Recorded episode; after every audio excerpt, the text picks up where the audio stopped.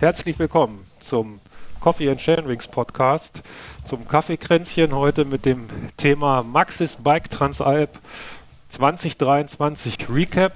Bei mir im Podcast-Studio sind der Markus. Hi Markus. Hi T-Racer. Der Mr. Wade. Moinsen. Und der Marc. Hallo zusammen. Ja, schön, dass ihr da seid. Heute eine Rekapitulation der Bike Transalp, die ist jetzt ziemlich genau einen Monat her. Die Eindrücke haben sich gesetzt. Wir haben das Erlebte hoffentlich schon ganz gut verarbeitet. Das waren eindrückliche Erlebnisse, die nicht so leicht zu verstehen sind, wenn man direkt dabei sind, aber im Nachgang dann für viel Freude und gute Gefühle gesorgt haben.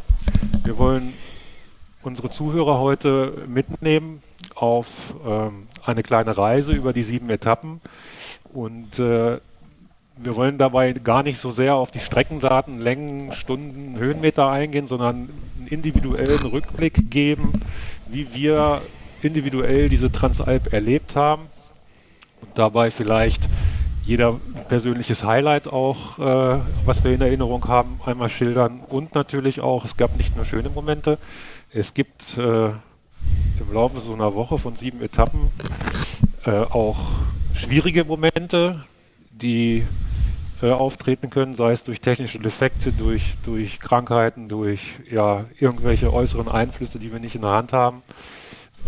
Und wir wollen euch, liebe Zuhörer, natürlich darüber informieren, ob unsere eigenen Ansprüche, die wir uns gestellt haben, sowohl sportlich als auch sozial, ob die erfüllt worden sind. Und damit fangen wir erstmal an. Wir haben hier einen Tonschnipsel von dem Ralf vorliegen, der jetzt leider nicht live dabei sein kann, aber der hat uns schon mal vorab mitgeteilt, was er für Ziele für diese Transalp hatte und er nimmt, glaube ich, auch uns mit und zählt mal auf, was für Unterschiede zu seinen vorigen Teilnahmen, er hat ja schon einige hinter sich, im Vergleich zu dieser Transalp für ihn so vorhanden waren.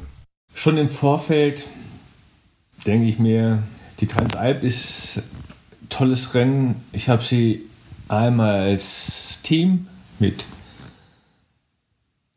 Reinhard Braun gewonnen und einmal als Einzelfahrer. Was will ich eigentlich mehr? Klar, ich wollte dich gerne wieder gewinnen, aber das stand noch nicht mal im absoluten Fokus.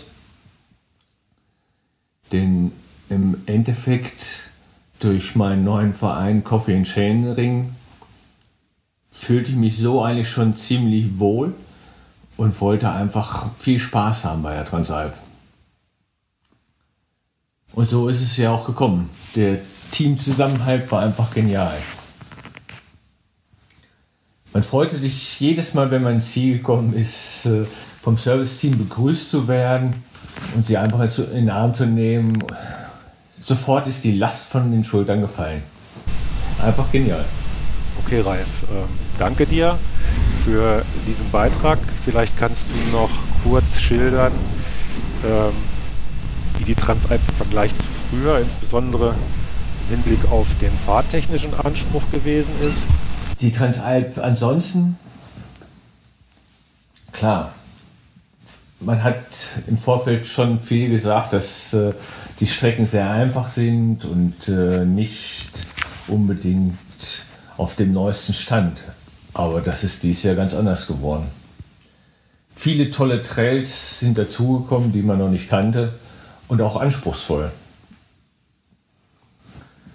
Bei mir heißt das immer, wenn ich einen richtig anspruchsvollen Trail runterfahre, gut, vernünftige Linie finden, aber auch selbst dann muss ich zusehen, dass ich nicht allzu oft dicke Backen mache.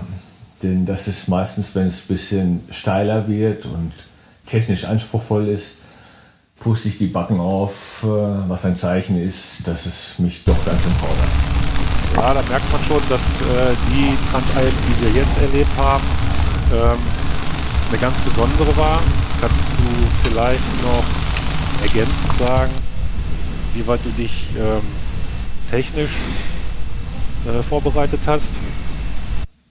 Ja, die Königsetappe ist ja leider ausgefallen. Aber da ich mich hier so toll vorbereitet hatte und noch nicht mal eine vernünftige Regenweste, die ich im Trikot hätte mitnehmen können, mitgehabt habe, war ich doch recht froh, dass sie ausgefallen war. Wir sind nur ganz kurz durch den Regen in die Aufwärmhalle gefahren und schon war der Körper total unterkühlt. Ich muss also zusehen, dass ich es wie Regenjacke mitnehmen, meine Schläuche oder Mäntel nochmal kontrolliere, dass vernünftige Milch drin ist, denn die ist beim Einsatz verklumpt und konnte somit auf der zweitletzten Etappe nicht mal ein kleines Loch mehr zumachen, sodass ein Schlauch angezogen werden musste. Traurig aber wahr. Die nächste Vorbereitung sollte besser werden, aber ich bin durchgekommen, auch mit einem kleinen Sturz, aber auch das Erreichen von Riva war wieder so genial, einfach schön. Also wie immer quasi, überhaupt keine Vorbereitung, Rad in den Kofferraum und los geht's. Mr. Wade, das machen wir anders, ne? Ja. Erzähl mal bitte, wie die Transalp, fangen wir bei der ersten Etappe an. Wie hat's angefangen? Oh, für mich? Oder erstmal möchte ich sagen, meine Erwartungen an die Transalp waren, im Team zusammen anzukommen. Im Nachgang hat das nur bedingt geklappt und für mich war die Transalp immer ein Teamrennen, auch wenn es seit gewissen Jahren die Einzelstarter immer mehr zugenommen haben und mittlerweile schon fast an Dominanz gewinnen, ist es für mich immer ein Teamrennen gewesen oder eigentlich auch immer noch. Aber es hat sich gezeigt, wenn man das so blöd sagt, Augen auf bei der Partnerwahl. Nein, man muss sich schon genau vorher damit auseinandersetzen, ob man auch wirklich zusammen das Ziel erreichen kann. Wenn die Leistungsdiskrepanz zu groß ist, macht es für keinen Spaß. Weder für den Langsameren noch für den Schnelleren. Wenn die Unterschiede in dem Fall zu groß waren, deswegen war ich so ein bisschen ernüchtert für mich. Für mich war die Transalp ja emotional als Rennen diesmal nicht so prägend wie meine letzten Teilnahmen. War jetzt für mich die 6. Teilnahme. Aber als Erlebnis im Gesamtteam Coffee and Chainrings war das einfach bisher die beste Transalp. Das hat richtig Spaß gemacht. Das Teamerlebnis war mega.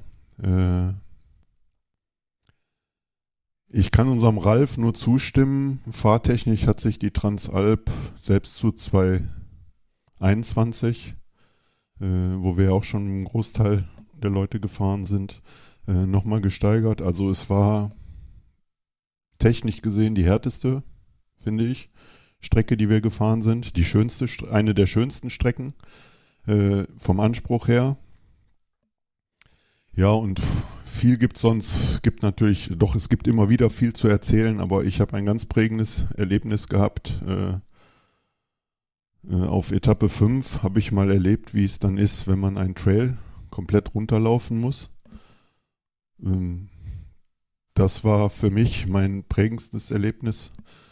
Also genau, Sven und ich, wir hatten uns nach Etappe 2 darauf verständigt, dass jeder für sich fährt, weil es sonst einfach uns beiden keinen Spaß macht. Ihm, dass er sich unter Druck gesetzt fühlt und mir, weil ich nicht in meinem Rhythmus fahren kann. Und dann bin ich ab Etappe 3 für mich gefahren und auf Etappe 5, wo es eigentlich richtig gut lief, bis auf den Berg des zweiten Anstiegs, Ich habe Axel und dich, Thomas, habe ich noch, ihr wart kurz vor uns, ich bin mit Gordon unterwegs gewesen und dann sind wir in die Abfahrt reingefahren und ja, und dann macht es plötzlich bei mir und das ganze Öl spritzt da aus dem Bremsgriff raus, aus dem Vorderradbremsgriff. Ja, leider war das Problem, dass das wirklich eine der längsten Abfahrten war mit einem Schlusstrail über knapp 400 Höhenmeter, der Sacke steil war. Ja, und so war es, dass ich, sagen wir mal, den überwiegenden Teil der 20 Kilometer fast, die das waren, bergab laufen musste. Das war mal ein ganz neues Erlebnis und ja, es hat auf Deutsch gesagt keinen Spaß gemacht und ich hatte am nächsten Tag einen Muskelkater, der hat sich richtig gewaschen gehabt. Aber da hat sich dann rausgestellt, wie es schön ist, wenn man dann in einem großen Team unterwegs ist. Ich habe dann irgendwann kam ich auf die Idee, naja, irgendwer wird ja sicherlich eine Bremse haben. Der T-Racer hat ja einen Rahmen geschrottet, also hat er ja auch eine Bremse noch übrig. Dann habe ich die Nadine von unterwegs angerufen, habe gesagt, ich brauche an der nächsten Verpflegung, auch wenn sie dann nur, weiß ich nicht, das waren, glaube ich, noch 15 oder 20 Kilometer bis ins Ziel ungefähr, habe ich dann, als ich dann da wieder die letzten Kilometer fahrend gekommen bin, nur mit der Hinterradbremse, die sich in der Zwischenzeit fast komplett aufgeraucht hatte, konnte ich dann die Vorderradbremse wechseln und bin dann beim Wechseln mit Anfang des Gewitters belohnt worden und durfte dann die letzten 15 sind es gewesen oder 17 ins Ziel bei strömendem Regen, Hagel, Gewitter fahren und aber nur noch mit der Vorderradbremse, weil die Hinterradbremse waren die Beläge voll auf Metall und die Klammer, die dazwischen war, die existierte auch nicht mehr, die hat es vollkommen zerrissen. Genau, aber am Ende des Tages hat sich gezeigt, mit Vorderradbremse kann man fahren, mit Hinterradbremse alleine nicht. Das war mein prägendstes Erlebnis. Ja, das war Highlight und Lowlight quasi zugleich am selben Tag. Ne? Einmal der Ausfall der Bremse und dann das Glück, dass meine Radleiche ja im Auto irgendwo lag. Genau. Und ich hatte aber auch noch eine Reservebremse dabei, dass du dann da Hilfe Ja, die hat man mir ja auch gegeben, ne? Die habe ich ja auch bekommen, glaube ich. Genau. Die Reservebremse, ja, das ist so eine Aktion, das braucht man nicht, aber es gibt andere Leute, die hat es, glaube ich, schlimmer erwischt als nur so eine Bremse, aber das war wirklich, wo man dann in dem Moment alles in Frage stellt, wenn man da, also dieser Trail, diese 400 Höhenmeter da, bergunter laufend, wo man allen im Weg steht, immer wieder zur Seite springen muss. Ja, das ist schon ein besonderes Erlebnis. Ja, jetzt bist du aber schon direkt in die 5. Etappe, wo dann High- und Lowlight genau. Gewesen ist, gesprungen. Lass uns nochmal zurückkehren. Du bist jetzt ja einer der, du sagtest es gerade, hast 6 Transalps schon, oder es war jetzt deine 6. Für mich war es jetzt die 4. Jede ist anders, aber wir haben ja auch noch hier jemanden dabei, für den war es die erste Transalp, nämlich der Markus. Lass uns mal zurück am Anfang anschwenken, Markus, wo wir in Nauders vorm Start alle zusammen im Startblock gestanden haben. Kannst du dich daran erinnern? Das kann ich sehr gut, ja. Das war schon was ganz Besonderes. Also genau, für mich ja jeder Meter neu. Vorweg mal der Dank ans ganze Team, was sehr geholfen hat, dass man da mit so erfahrenen Hasen und Häsinnen unterwegs war. Puls 125 in Nauders am Start, weiß ich noch ganz genau. Jeden Morgen drauf geguckt, hat sich dann zum Glück reduziert von Etappe zu Etappe, auch weil der Körper erschöpft war oder wurde. Da war ich schon arg nervös.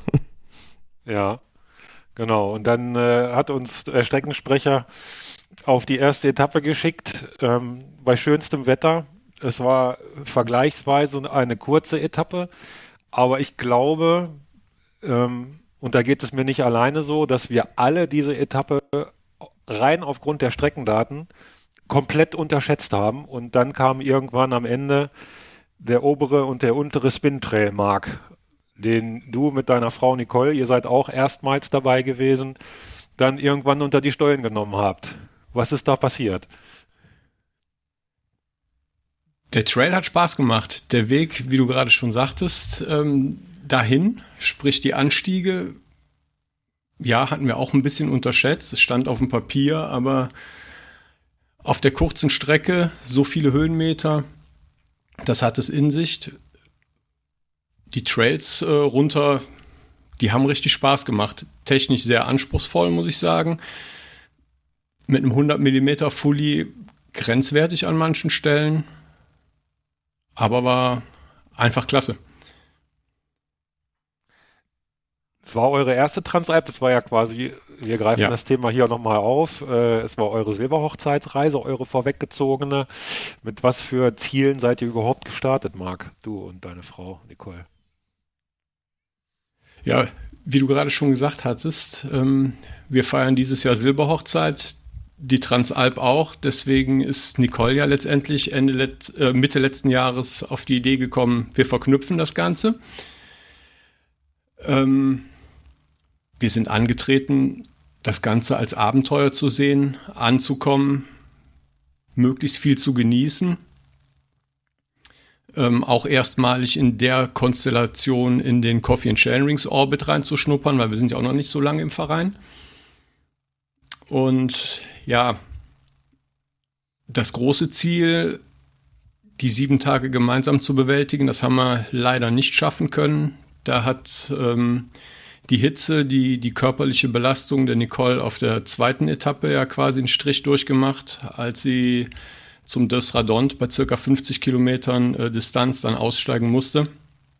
Mit Kopfschmerzen, Übelkeit, Erbrechen, das ging einfach nicht weiter. Und da hat sie halt auch ein paar Tage gebraucht, um sich wieder von zu erholen. Was hat das mit dir gemacht in dem Moment? Als Nicole dann entschieden hat, ihr, Marc, es tut mir leid, Döss Radond, ich steige hier aus, aufgrund Hitze und körperlicher Unzulänglichkeiten, sage ich jetzt mal. Katastrophale Enttäuschung könnte man es nennen. Also wir waren ja in dem Anstieg drin und dann zeigte sich, es ging für sie nicht weiter. Ich bin erstmal wieder ein Stück mit ihr runtergefahren, bis wir dann entschieden haben, komm, ich fahre weiter. Und das hatten wir in der Deutlichkeit noch gar nicht erzählt. Und dann ist sie halt wieder runter zu unserer Versorgungsstation und ich habe mich dann weiter allein auf den Weg gemacht, zum Döss Radond, wie gesagt, hoch. Und ich hatte mir vorgenommen, mich bis oben so weit auszubelasten, um die ganze Enttäuschung und es war in gewisser Maßen tatsächlich Trauer, die mich da so ein bisschen getrieben hat. Wie gesagt, das alles emotional bis oben hinter mir zu lassen, um mich dann voll auf die Trails konzentrieren zu können. Und es hat ganz gut geklappt, aber als ich im Ziel angekommen bin, war halt irgendwo die Hoffnung schon da, am nächsten Tag wieder zusammenzufahren. Stellte sich morgens dann letztendlich raus, macht noch keinen Sinn für Nicole. Und dann bin ich dann wieder alleine. Dann war diese emotionale Belastung aber auch wieder da. Das waren nicht so schöne Momente, muss ich sagen. Aber die Kehrseite der Medaille, die enorm positive Kehrseite, der gerade schon angesprochene Coffee and Chainrings Orbit. Also ihr habt mich während des Rennens, Nicole und mich im und ums Rennen herum wunderbar mitgenommen, unterstützt und uns geholfen und letztendlich auch dazu beigetragen, dass wir die letzte Etappe dann ja im Prinzip auch zusammenfahren konnten, wenigstens das Minimalziel, nämlich zusammen in Riva anzukommen, das zu schaffen.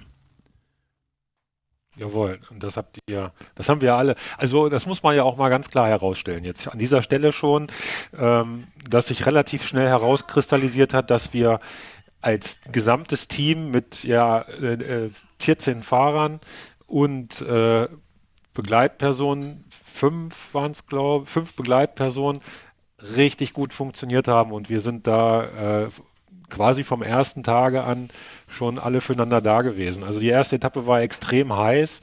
Wenn ich kurz von meiner Seite da noch was zu sagen darf, gewohnt, wie dasselbe Bild wie immer, Axel Streit mit einem halben Tritt schneller vorweg, ich hassel immer schön hinterher und irgendwann merke ich, die Kräfte lassen nach und dann kommt dieser obere, untere Spintrail, den wir da runtergefahren sind und kommen dann irgendwann am See ins Ziel. Da warteten dann schon unsere schnellsten Fahrer auf uns und wir haben dann bis zum Schluss auf unsere letzten gewartet und eure Tochter Mira war dabei, die hat sich dann schon irgendwann Sorgen gemacht. Wir haben da in der Hitze gestanden, es war wirklich brutal heiß, aber wir haben bis zum Letzten gewartet und durften dann ja auch noch erleben, wie wir das ein oder andere Podium bei der Siegerehrung da eingefahren haben, teammäßig. Das waren ganz, ganz, am ersten Tag schon großartige Erlebnisse, genau. Und bitte, du wolltest noch was sagen. Ja, ganz, zum Thema Team wollte ich noch ganz kurz was sagen. Wir machen ja nicht nur Podcasts. Wir schreiben ja auch schon mal ein bisschen Blogbeiträge und der eine oder andere wird sicherlich gelesen haben. Unsere Zusammenfassung, auch da gehen wir ja auch, oder kommt sehr häufig von unterschiedlichen Leuten, die sich beteiligt haben an diesem Beitrag. Immer wieder steht das Team im Vordergrund und ich glaube, das hat es für uns alle ausgemacht dieses Jahr.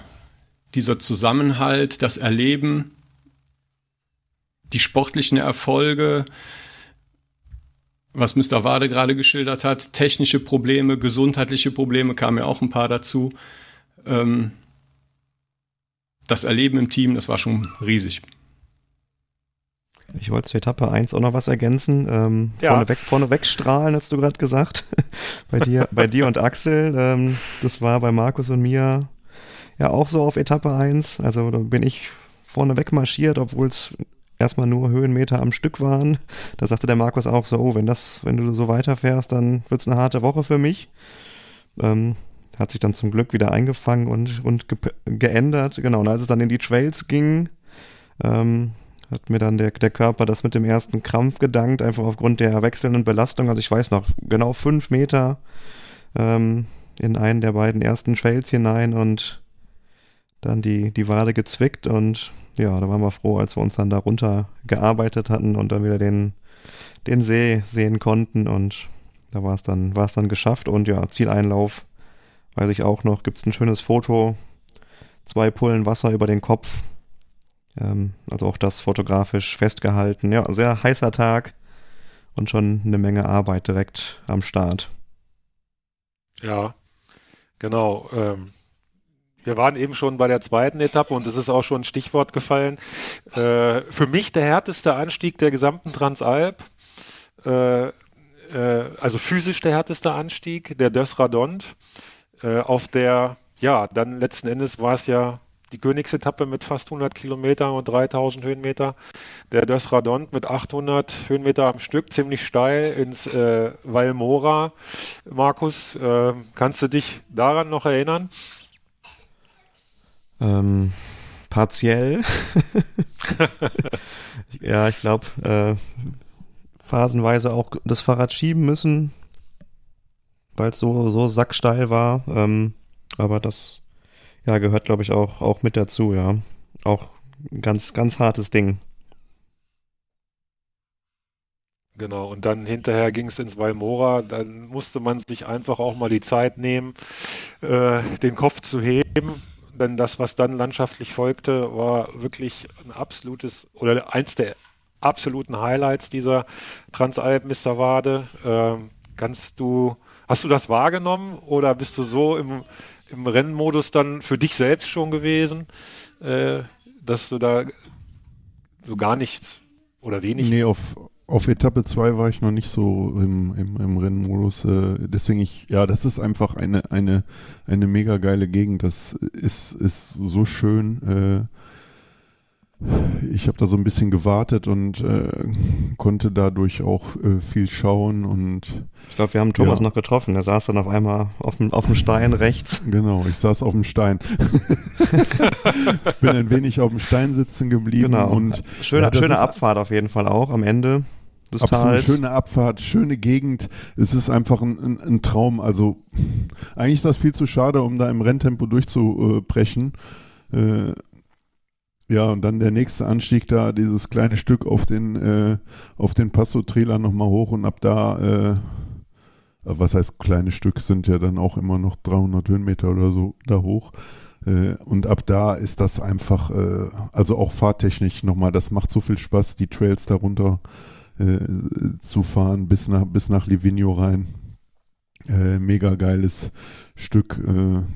Ich glaube, da habe ich im Ziel, genau, da kam, das war ja die Etappe, wo Marc dann, glaube ich, alleine losgestrahlt ist, irgendwann, ne? Da habe ich ihn noch, er war so begeistert, wie er ins Ziel kam, Marc, oder?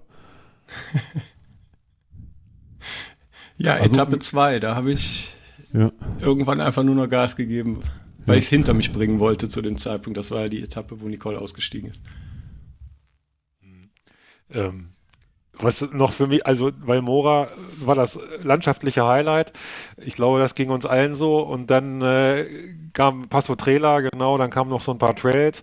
Und dann hatte sich Marc Schneider, der alte Gauner, noch was ganz Besonderes für uns Teilnehmer einfallen lassen. Wir waren schon in Sichtweite der Ziellinie und dann gab es quasi noch eine Livigno-Stadtrundfahrt, Markus. Ja, ganz genau. Ging am Hang immer wieder auf und ab, mehr auf als ab.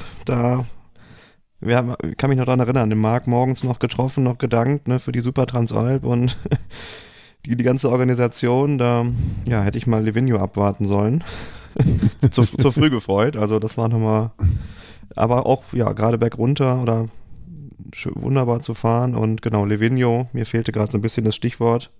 Etappe 2, ich kann mich noch gut dran erinnern, Zieleinlauf, perfekt, und bei uns beiden auf jeden Fall gute Beine-Tag, das war das Fazit des Tages, das landschaftlich, wie auch der gesamte Tag, trotz der Dauer, hat schon riesen Spaß gemacht.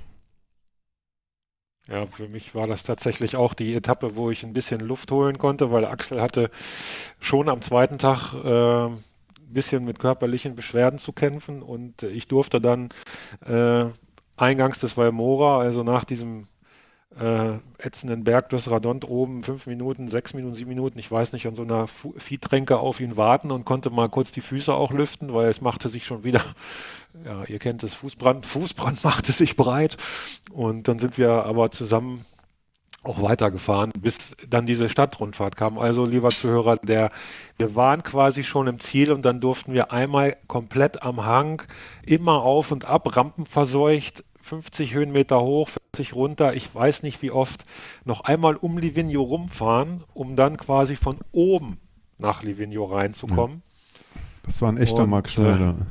Das war brutal, weil du hast den Streckensprecher schon gehört, zwischendurch hast gesagt, so, jetzt kann es echt nicht mehr weit sein, und es ging immer hoch und runter, also so Cross-Country-Style, voll antreten und dann wieder runterrollen. Das hat mich wirklich viel Moral gekostet, aber das absolute Lowlight der Transalp. T-Racer, ganz kurz noch. Ja, bitte. Das ist doch genau das Profil, wenn du weißt, das Ziel ist nah. All in. Aber ich glaube, da kommen wir nachher bestimmt nochmal zu, oder? Ja, genau. All in kam dann von mir Rampe auch. Hochballern und einfach runterstochen. Genau, und dann quasi in der Vorbereitung des Zielsprints hat es hinten einmal ordentlich geknallt bei mir im Rahmen, und dann war der Hinterbau irgendwie all schwammig. All in, genau. und die letzten Kilometer bin ich dann ein bisschen schief ins Ziel gefahren, und dann haben wir festgestellt, dass ich einen kapitalen Rahmenbruch hatte, hinten in der Linkage hinten, und musste mich dann erstmal sammeln, weil das war von vornherein klar, dass das irreparabel war. Und dann kam aber auch das persönliche Highlight, zumindest des Tages bei mir, weil ich durfte von Scott, liebe Grüße an den Klaus, der da am Empfang stand, der hat mir tatsächlich helfen können und hat mir leihweise für 5 Etappen ein Scott Spark angeboten, was ich dankend dann auch genommen habe. Und wir haben das kurz angepasst, ich habe es mit ins Hotel genommen, und war eine kurze Nacht für mich, weil ich war natürlich auch aufgeregt.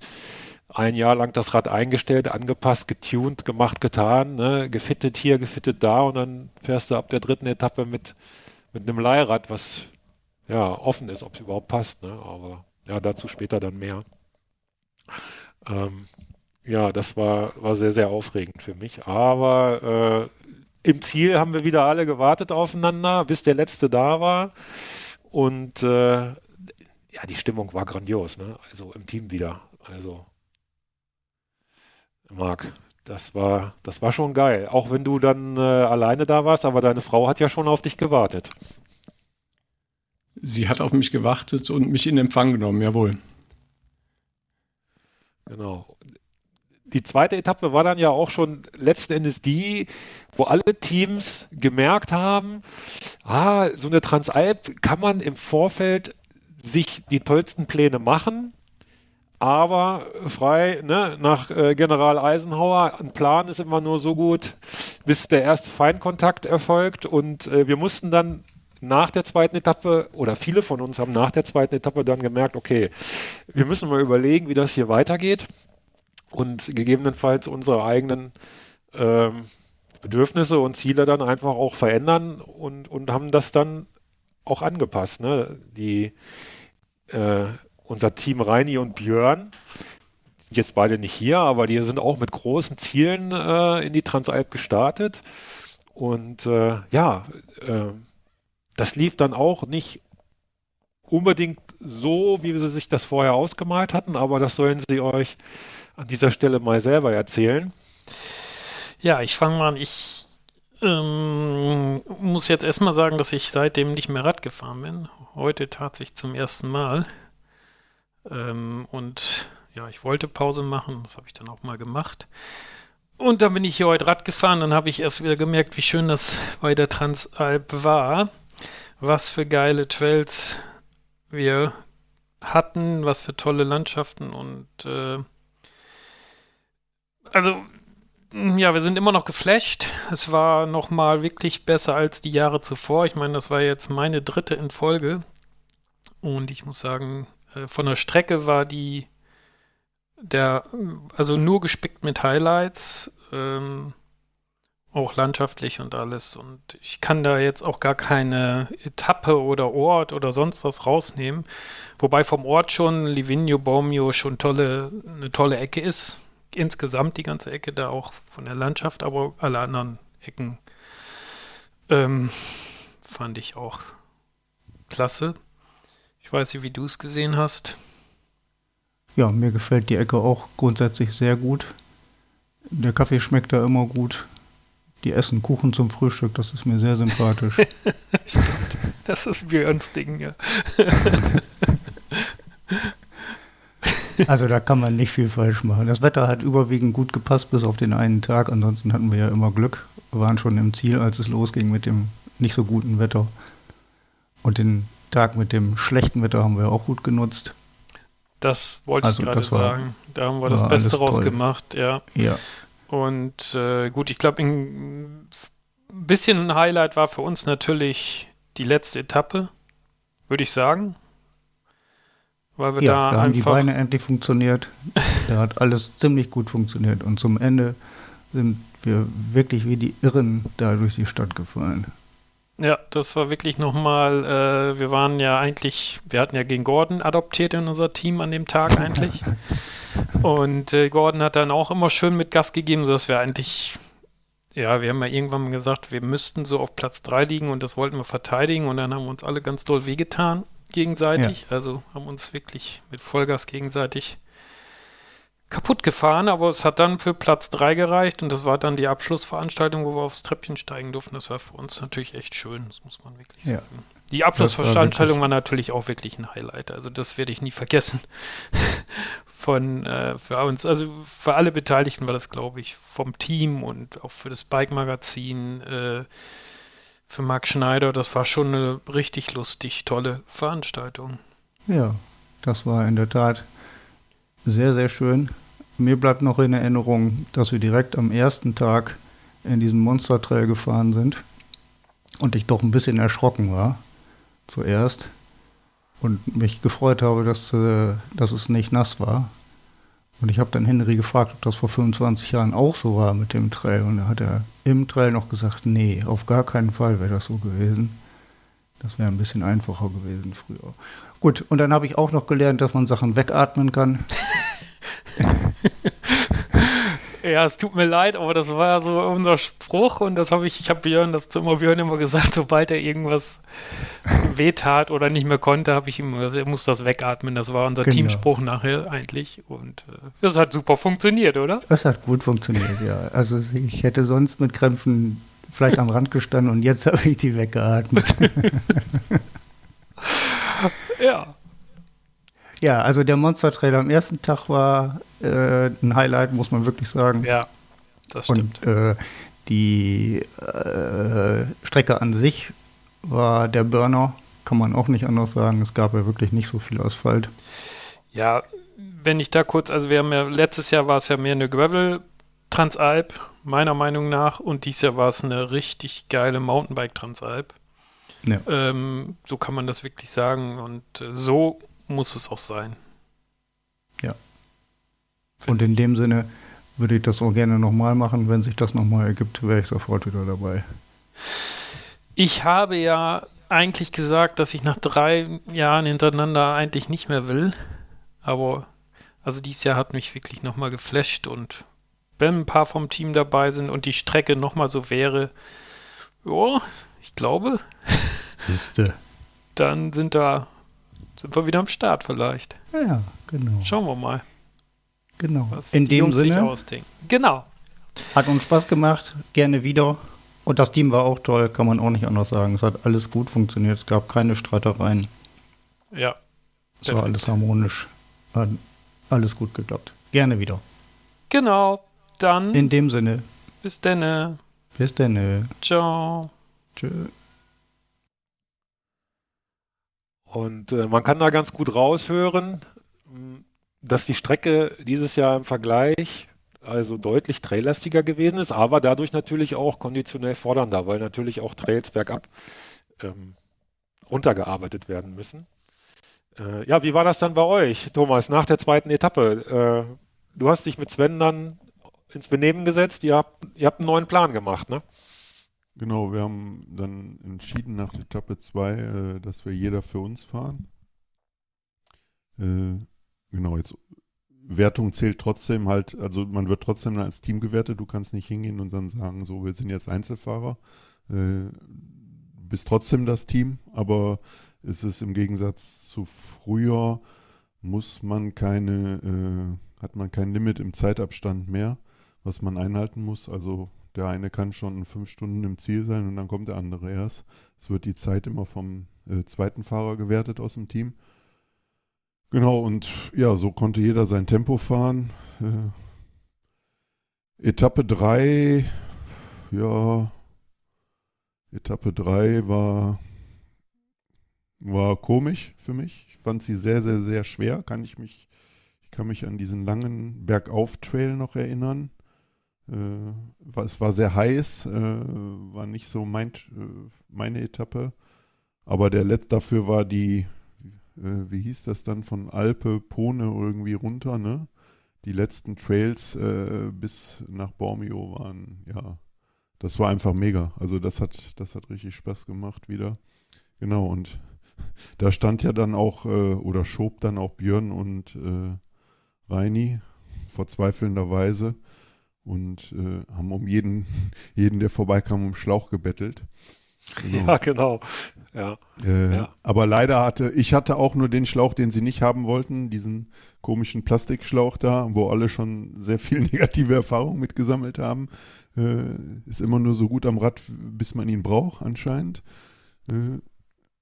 Ja, den wollten sie auch nicht haben und dann haben sie glücklicherweise irgendwie von den Burn-Babys ja einen Schlauch bekommen, ne? Ja. Ja. Die Erfahrung durfte ich ja letztes Jahr schon machen mit diesen Plastikschläuchen. Genau. Ja. Aber bei dir war der Schlauch hätte ja gehalten, aber die Pumpe war das Problem, ne? Ja, genau. Also bei Reini war ja das Problem, ich glaube, wir können das hier sagen, der hatte einen Schlauch, den er noch nie gebraucht hat und dann wollte er ihn benutzen und dann passte aber das Ventil nicht durch das Ventilloch in der Felge. Genau, so war es. Weil es zu dick war. Ne, also, ja. Also vorher sehr witzig, testen. Immer vorher testen, liebe Leute, liebe Zuhörer, wenn ihr was Neues versucht, erstmal vorher zu Hause trocken testen. Der Teufel liegt wie so oft im Detail. Aber man muss auch dazu sagen, Reini und ich hatten den Schlauch ja von der letzten Transalp sozusagen noch am Rad. Wir haben den ja letztes Jahr nicht benutzt und wir waren natürlich auch nicht so raffiniert, um das wirklich mal auszutesten nach deinem Erlebnis letztes Jahr. Ja. Weil man denkt ja, man braucht ihn nicht, ne? Aber... ja. Genau. Ja, die dritte Etappe war tatsächlich die Etappe dieses Jahr, auf die ich mich persönlich am meisten gefreut habe, weil der höchste Single-Trail-Anteil jemals bei einer Transalp-Etappe gewesen ist, und zwar von insgesamt über 30, ich glaube 35% Single-Trail-Anteil. 36% insgesamt. Das sind also schon etliche Kilometer gewesen. So ein bisschen verhagelt hat es mir die Vorfreude natürlich, weil ich ja mit dem neuen Bike fahren musste und nicht so genau wusste, wie das funktioniert hat. Aber Markus, die Etappe war bretthart, oder? Ich wollte gerade sagen, schön so ein Single-Trail-Anteil, wenn das meiste davon bergauf geht. Ja. Ja. Auf dem Papier ja vermeintlich einfach. Ja, kann mich noch gut daran erinnern. Skihang rauf, auch wieder schieben phasenweise, dann Murmelbahn oder Rollercoaster runter. Jetzt weiß ich auch, was es mit diesen Begrifflichkeiten im Mountainbikesport auf sich hat. Teile kannten wir ja schon vom Vortag, die wir dann zurückgefahren sind, rund um Livigno. Genau, und dann, ja, bergauf eigentlich nur. Ein Abstecher durch die Schweiz. Wunderschöne Landschaft da, auch was Thomas gerade sagte. Die Trails am Ende dann, und ja, also kann mich nur daran erinnern, mein WhatsApp-Start, also da in Social Media, glaube ich, habe ich geschrieben, fix und fertig. Gibt so ein bezeichnetes Foto, wo ich, glaube ich, im Sonnenstuhl sitze, im Zielbereich, wo das ganze Team dann gewartet hat. Ja, das war Bormio. Da waren mal kurz die Lichter aus für mich.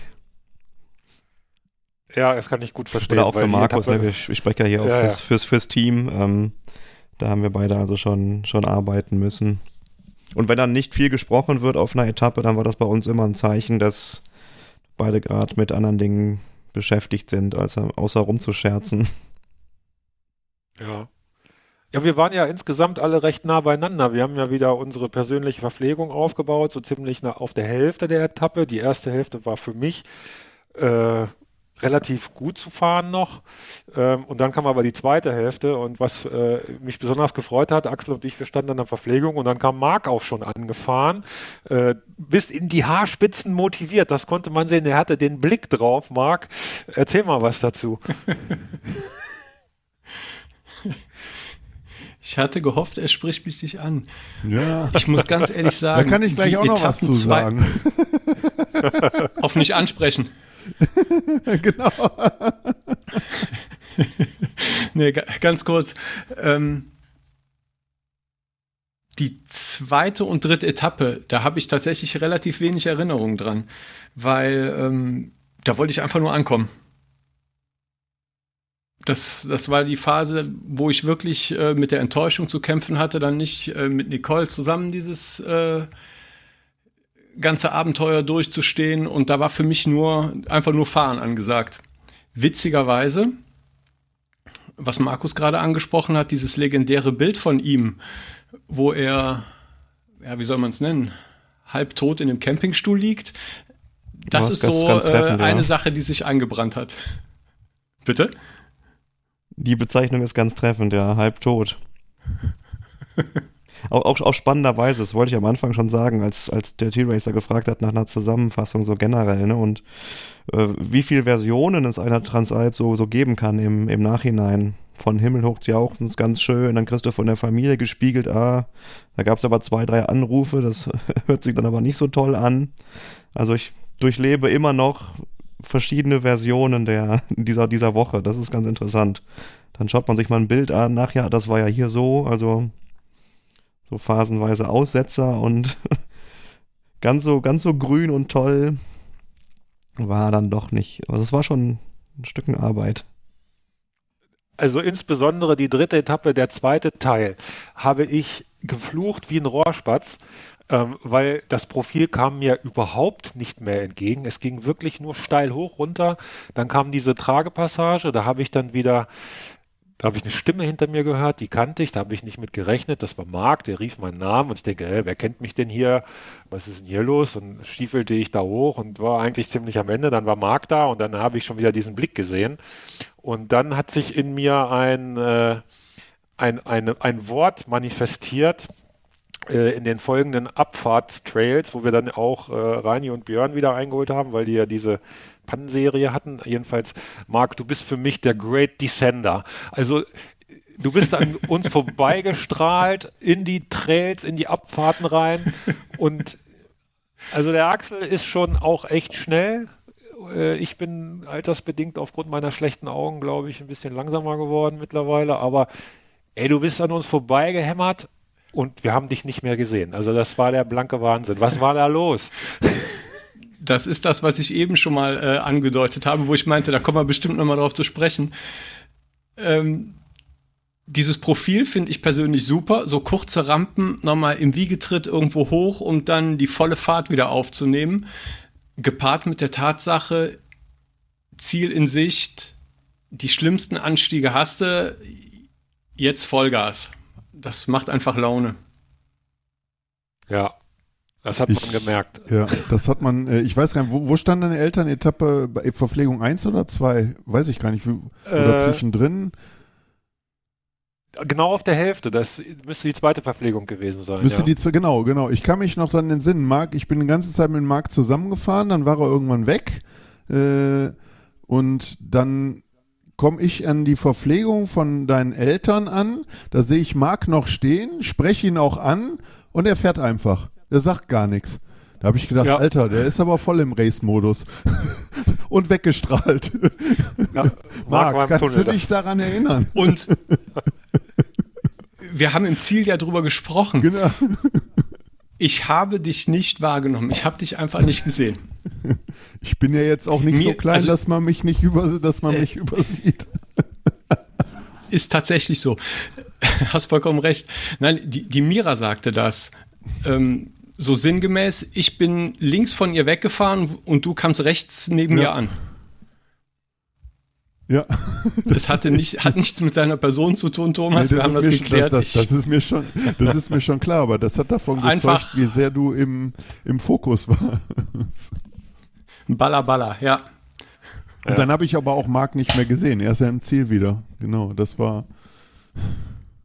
Ja, also mir ist die Etappe auch noch aufgrund zweier anderer Dinge eindrücklich in Erinnerung. Zum einen kehre ich nochmal zurück auf das neue Rad. Also ich bin aufgestiegen am Start und ich habe sofort gemerkt, wir sind Freunde.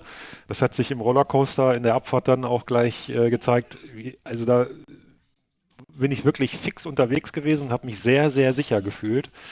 Und in der Folge der Etappe hat das Rad wirklich toll funktioniert. Auch das hat zufällig genau gepasst. Das ist der eine Aspekt. Und der andere Aspekt ist, es war nicht nur die Etappe mit dem höchsten Single-Trail-Anteil, sondern ich glaube, das ist auch die Etappe gewesen mit dem größten Bierkonsum im Zielbereich. Der hat kistenweise das Bitburger 0,0 rangeschleppt und wir haben das ist ja quasi in unseren Kehlen verdampft bei der Hitze, die wir da noch hatten. Also das war großartig, ganz toll. Und dann kam genau diese Szene mit Markus, der sich in einen von uns mitgeführten Klappstühlen an dieser Stelle auch nochmal Riesenidee, dass wir Klappstühle dabei hatten, fallen lassen und dann ist dieses Bild zustande gekommen. Großartig. Also nächstes Mal müssen wir aber mehr Klappstühle mitnehmen. Das war heiß begehrtes Equipment, die Klappstühle. Ja, das stimmt. Dass ich den getroffen habe, ein Wunder. Ja.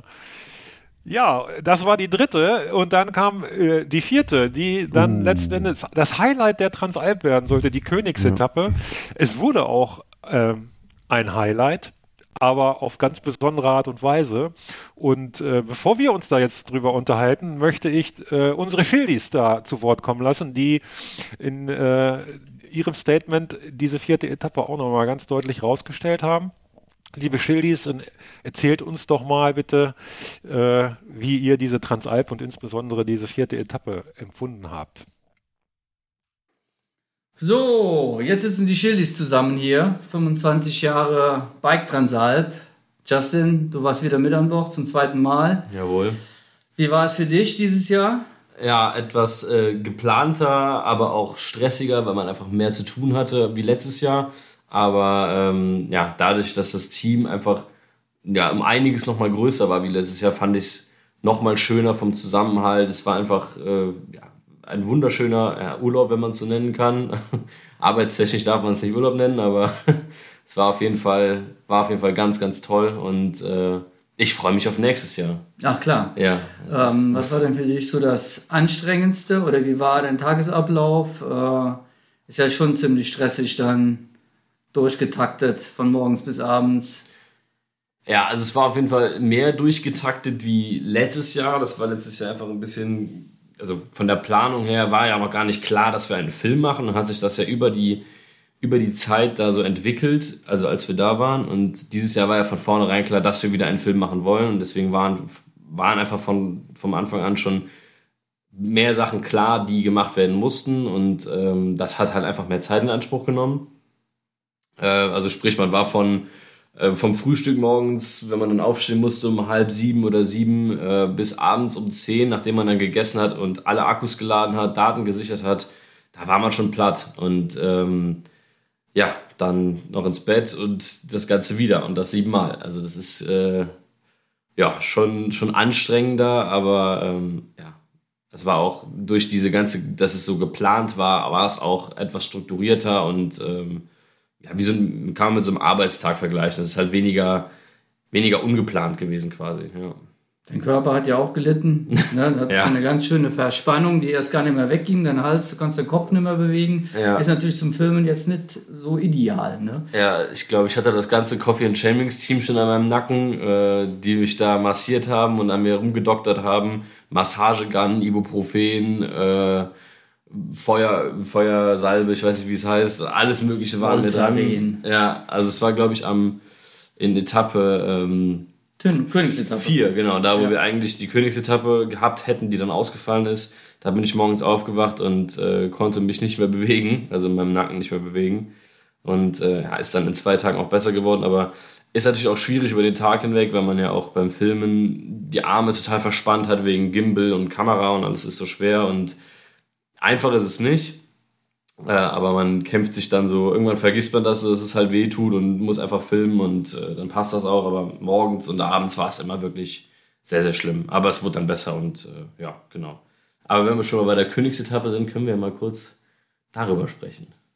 Jetzt schon über die Königsetappe. Oh, ja, ich wollte dich nach dem Highlight fragen, was dein filmtechnisches Highlight eigentlich bei der Bike Transalp war. Oder kann man da... Nur kann filmtechnisch man da, oder... Ja, erstmal filmtechnisch. Kann man das irgendwo rausziehen jetzt schon vor dem großen Coffee and Chainrings Bike Transalp Film, Kinofilm?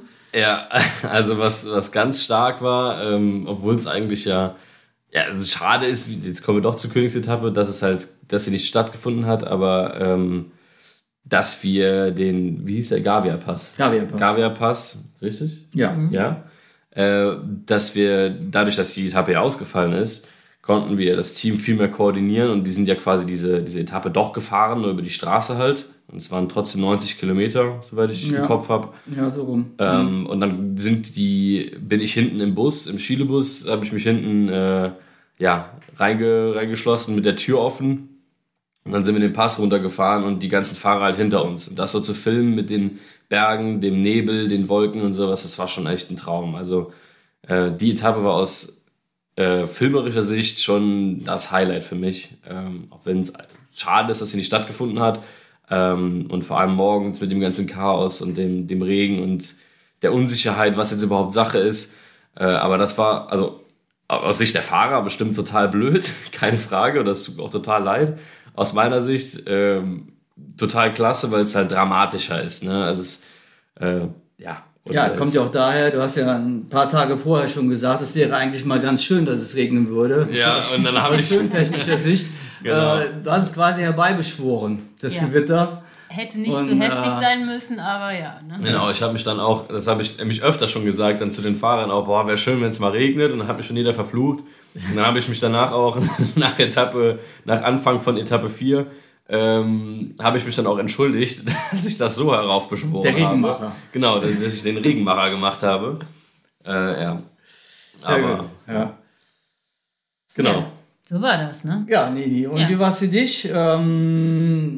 Also ich habe euch wirklich oft, wie soll ich sagen, also bewundert für eure Ausdauer, für eure, ja, nicht nur auf der Verpflegung, wo ihr dann auf alle Fahrer im besten Fall gewartet habt, was eine ziemliche Spanne war im Ziel. Habt ihr in der Hitze stundenlang gestanden und auf die Fahrer gewartet, bis das ins Ziel kommen. Und also da muss ich schon sagen, Hut ab vor dem, was ihr da geleistet habt. Und wie war es für dich so, Nini? Wie war die Landschaft? Wie war dieses Jahr?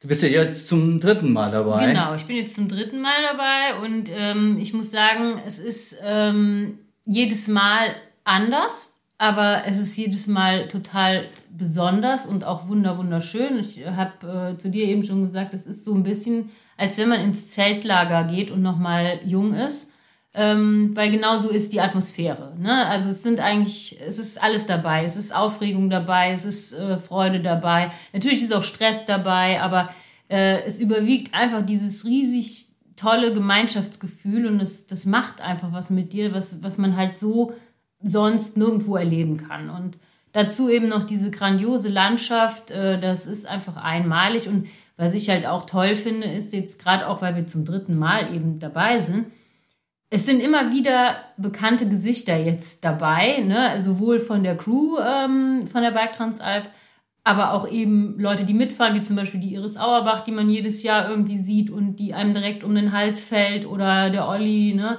Tschech aus München, die sich total freuen, wenn die einen wiedersehen. Und es ist irgendwie wirklich so, ja, als wenn du wieder ins Feriencamp kommst und siehst all deine Freunde nochmal wieder. Und das macht einfach was. Das ist wunderschön, selbst für uns eben als Nicht-Mitfahrer, sondern eben nur Begleiter, Supporter, ja, Film, Team, wie auch immer. Was ich dieses Jahr tatsächlich ein bisschen angenehmer fand, letztes Jahr habe ich mich ja so ein bisschen zweiteilen müssen. Zum einen habe ich ja Podcasts aufgenommen, also für eben den besagten Podcast, den wir ja sonst eigentlich immer gemacht haben. Das Race-Tagebuch. Ja, genau, das Race-Tagebuch. Und gleichzeitig musste ich aber, oder das ist ja wie gesagt entstanden mehr oder weniger, es war ja von Anfang an noch nicht klar, dass dieser Film gemacht wird, aber zeitgleich mussten wir ja irgendwie gucken, dass wir was auf dem Justin seine Kamera kriegen, ja, also sprich Interviews und so weiter.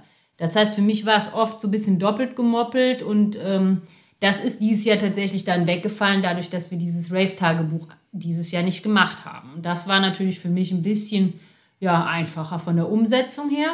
Ansonsten muss ich noch sagen, ich fand es auch mega cool. Die Eltern von den Bleibäumen waren ja dabei und also Heidi und Klaus, an dieser Stelle liebe Grüße.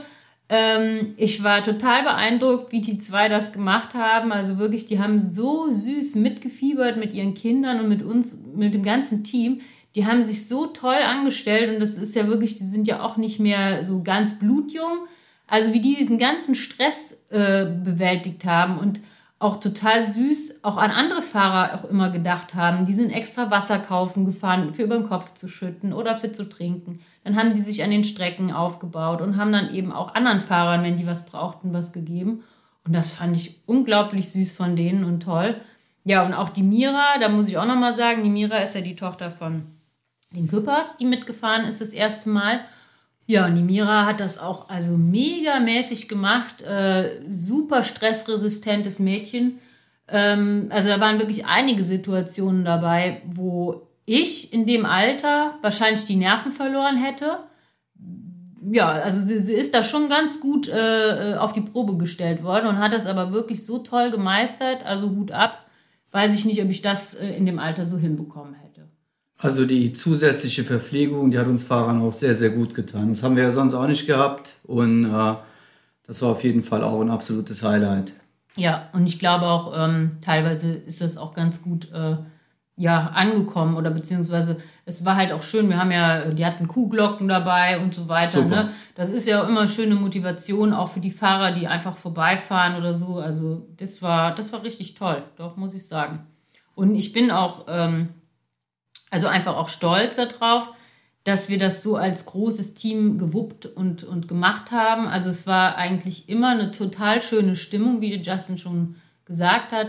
Wir haben ganz viel Spaß zusammen gehabt und Es war wirklich eine ganz einmalige Woche. Also richtig toll, muss ich sagen. Mhm, genau. So, Shildy, und jetzt kommen wir mal zu dir, wa? Ja, genau. Ich bin ja dann, nachdem der Tim leider nicht mitfahren konnte, war ich ja dann solo. Habe eigentlich ja auch immer so gesagt, eine Bike Transalp fährt man im Team. Aber ja, war nicht anders möglich jetzt.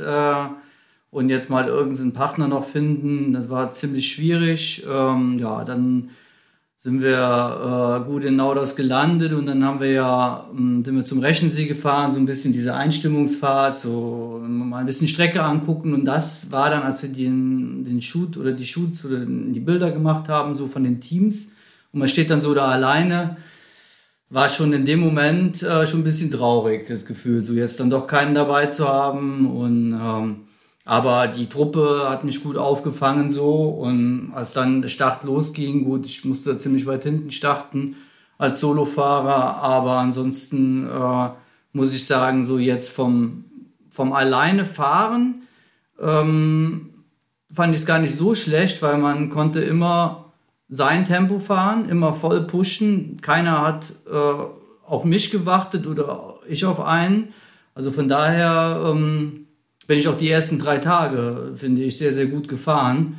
Man hatte ja auch immer einen. Die Idee, mit Thomas Barbo zu fahren, zusammen, so als Solofahrer, bin ich der Meinung, funktioniert nicht. Man fährt ja doch sein eigenes Rennen und ja, von daher denke ich mal, wenn einer mal auf die Idee kommt und sagt, ja, wir passen aufeinander auf, wenn man jetzt wirklich auf Platzierung fährt, wird das nicht funktionieren. Also ich würde mal sagen, keiner nimmt auf den anderen dann doch Rücksicht in dem Moment. Ne? Jetzt nicht böse gemeint, aber es ist halt eben so, man verliert sich, man sieht sich. Vielleicht war Thomas hier und da, vor allen Dingen bei den ersten 3 Etappen, überrascht, dass ich bei ihm war. Nachher war er dann doch zu schnell für mich. Er ist auch sehr, sehr gut gefahren. Von daher... aber man trifft immer die Leute, man trifft auch die eigenen Leute wieder, man fährt auch mit den eigenen Leuten zusammen.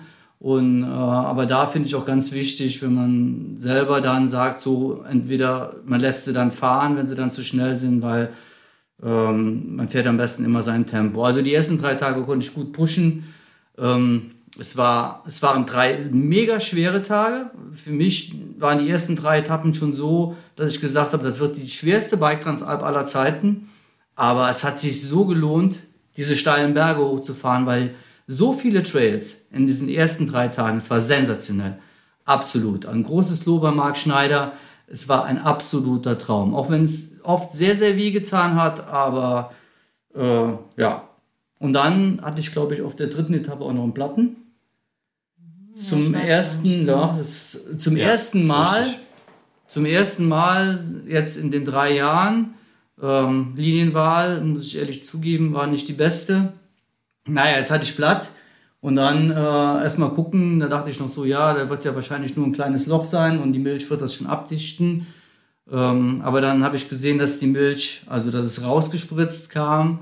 Ja, und dann bin ich ja nicht gerade vom Blick her, beziehungsweise habe nicht die besten Augen als Lesebrille, musste ich da meine Brille rauszücken, weil ich das Loch sonst nicht gefunden hätte. Also Rucksack aus, Lesebrille rausholen. Ich glaube, alle, die alle, die an mir vorbeigefahren sind, haben sich wahrscheinlich kaputt gelacht, wo ich dann da mit meiner Brille rumhantiert habe und dann erstmal das Loch gesucht habe.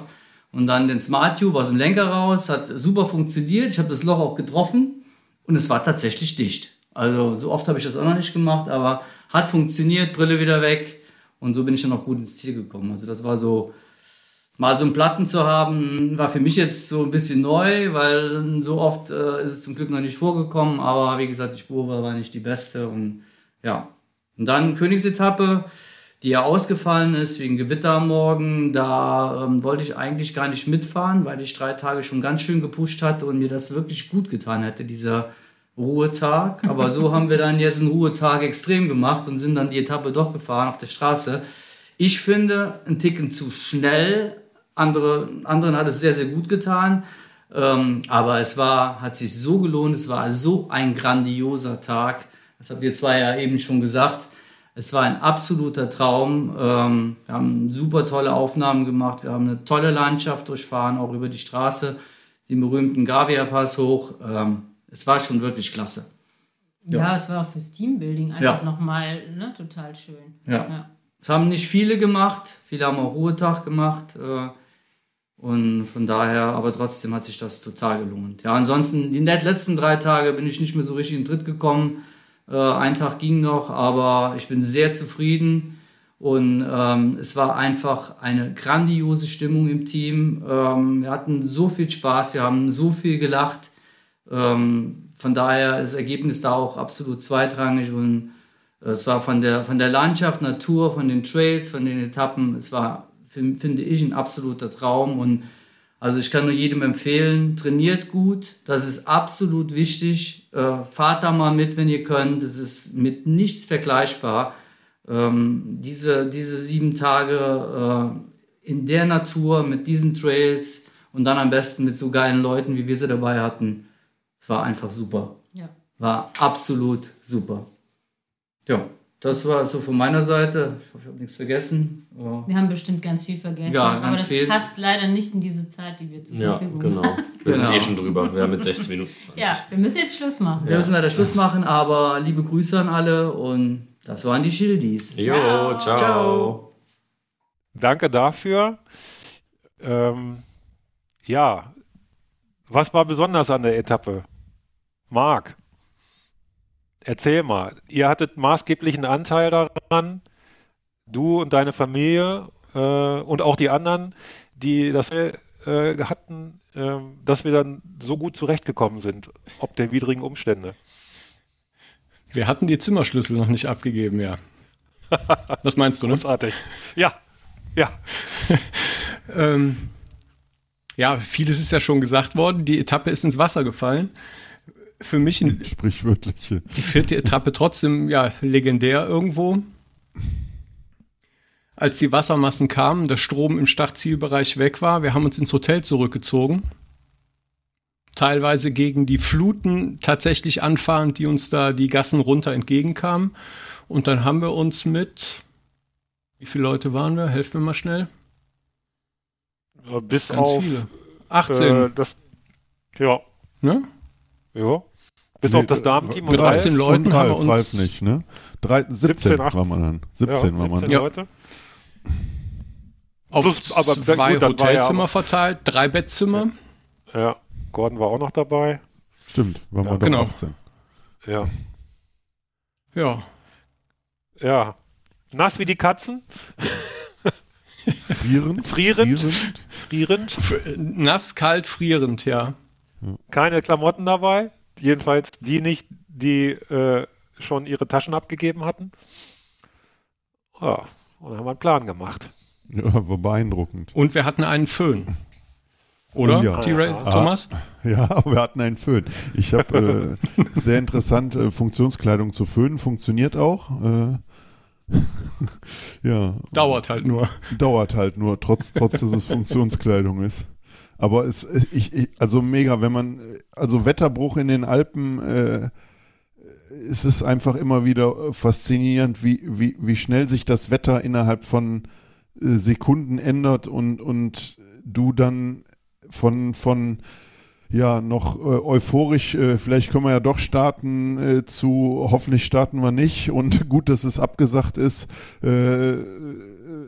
innerhalb von Minuten frierst du, dir ist kalt, du willst nur noch irgendwie, dass dir warm wird. Also das ist schon, wenn man es jetzt mal als Highlight bezeichnen kann, war das auch ein Highlight. Ja, definitiv. Ich habe auch noch den eingewickelten Gordon im Kopf, das pure Chaos in den 2 Hotelzimmern und Instant-Kaffee. Also, ja. Muss man mit umgehen können. Ja, es wird innerhalb kürzester Zeit, bist du bei deinen Grundbedürfnissen angelangt, die Körperfunktionen aufrechtzuerhalten. Ja, um unseren Zuhörer nochmal ein bisschen einzuweihen, ein ganz kurzer Abriss, wir standen morgens im Startblock, die Etappe sollte schon um 8 Uhr starten, statt wie gewohnt um 9, weil es die Königsetappe war. Und wir standen alle relativ kompakt vom Team im Startblock und ich hatte einen anderen Blickwinkel, weil ich in eine andere Richtung geschaut habe Und dann habe ich mal meine Regenjacke angezogen. Und ich weiß noch, Thomas, du hast mich angeguckt und gesagt, was bist du für ein Weichei, was machst du denn? Und ich hab nur gesagt, ich sehe was du nicht siehst. Ja. Leider ich habe nämlich gesehen, dass sich da was richtig Böses über die Berggipfel schiebt. Und 2 Minuten vor Start war Blitzeinschlag, Strom weg und dann dankenswerterweise haben die Profis im Startblock A gesagt, bei dem Wetter starten wir nicht. Und das Rennen wurde dann, also der Start wurde mal verschoben und dann aber später offiziell abgebrochen, weil wir sollten über den Gavia-Pass fahren auf 2600 Meter Höhe und wir standen unten in Bormio auf 1300 oder ich weiß gar nicht, wie hoch Bormio ist. Deutlich tiefer und in der 1200 Erinnerung an, ist Bormio. 1200. Ja, in der Erinnerung an die letztjährige Etappe auf dem Kronplatz, wo es ja auch so arschkalt war, habe ich habe Angst gekriegt, muss ich ehrlich sagen. Ich habe Angst gekriegt, wenn ich da jetzt hochfahre, dass der ein oder andere das möglicherweise gesundheitlich nicht unbeschadet überstehen wird, weil da wird es also sehr, sehr kalt gewesen sein. Deswegen war ich ganz froh, als wir uns dann zurückziehen konnten. Es war doch schon so, dass deine Eltern schon da oben eigentlich die Verpflegung aufgeschlagen, die sind doch mit dem Auto schon hochgefahren gewesen oder so, ne? Ja, genau. Da sei eine kleine Anekdote erlaubt an dieser Stelle.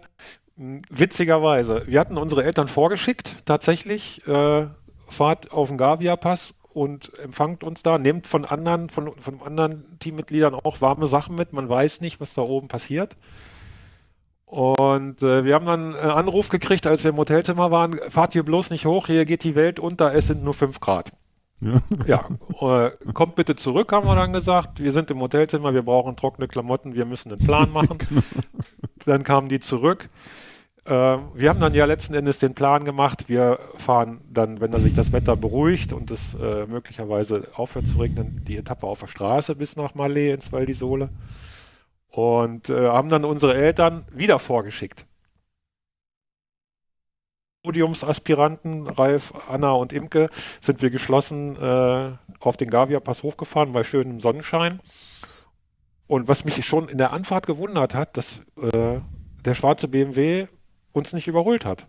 Der kam ja nicht. Der kam ja erst, als wir schon ziemlich weit im Pass drin waren. Und dann stellte sich also hinterher heraus, verzeih mir, lieber Vater, du bist nicht auf den Gavia-Pass gefahren, sondern du bist 2-mal auf den Stelvio gefahren.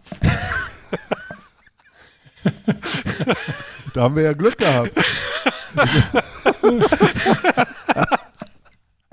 Ne, also geografisch liegt Bormio zwischen Gavia und Stelvio und die sind tatsächlich 2-mal auf den Stelvio-Pass gefahren, bis sie dann bemerkt haben, dass sie falsch sind. Und das rührte daher, weil er ins Navi eingegeben hat, Malé.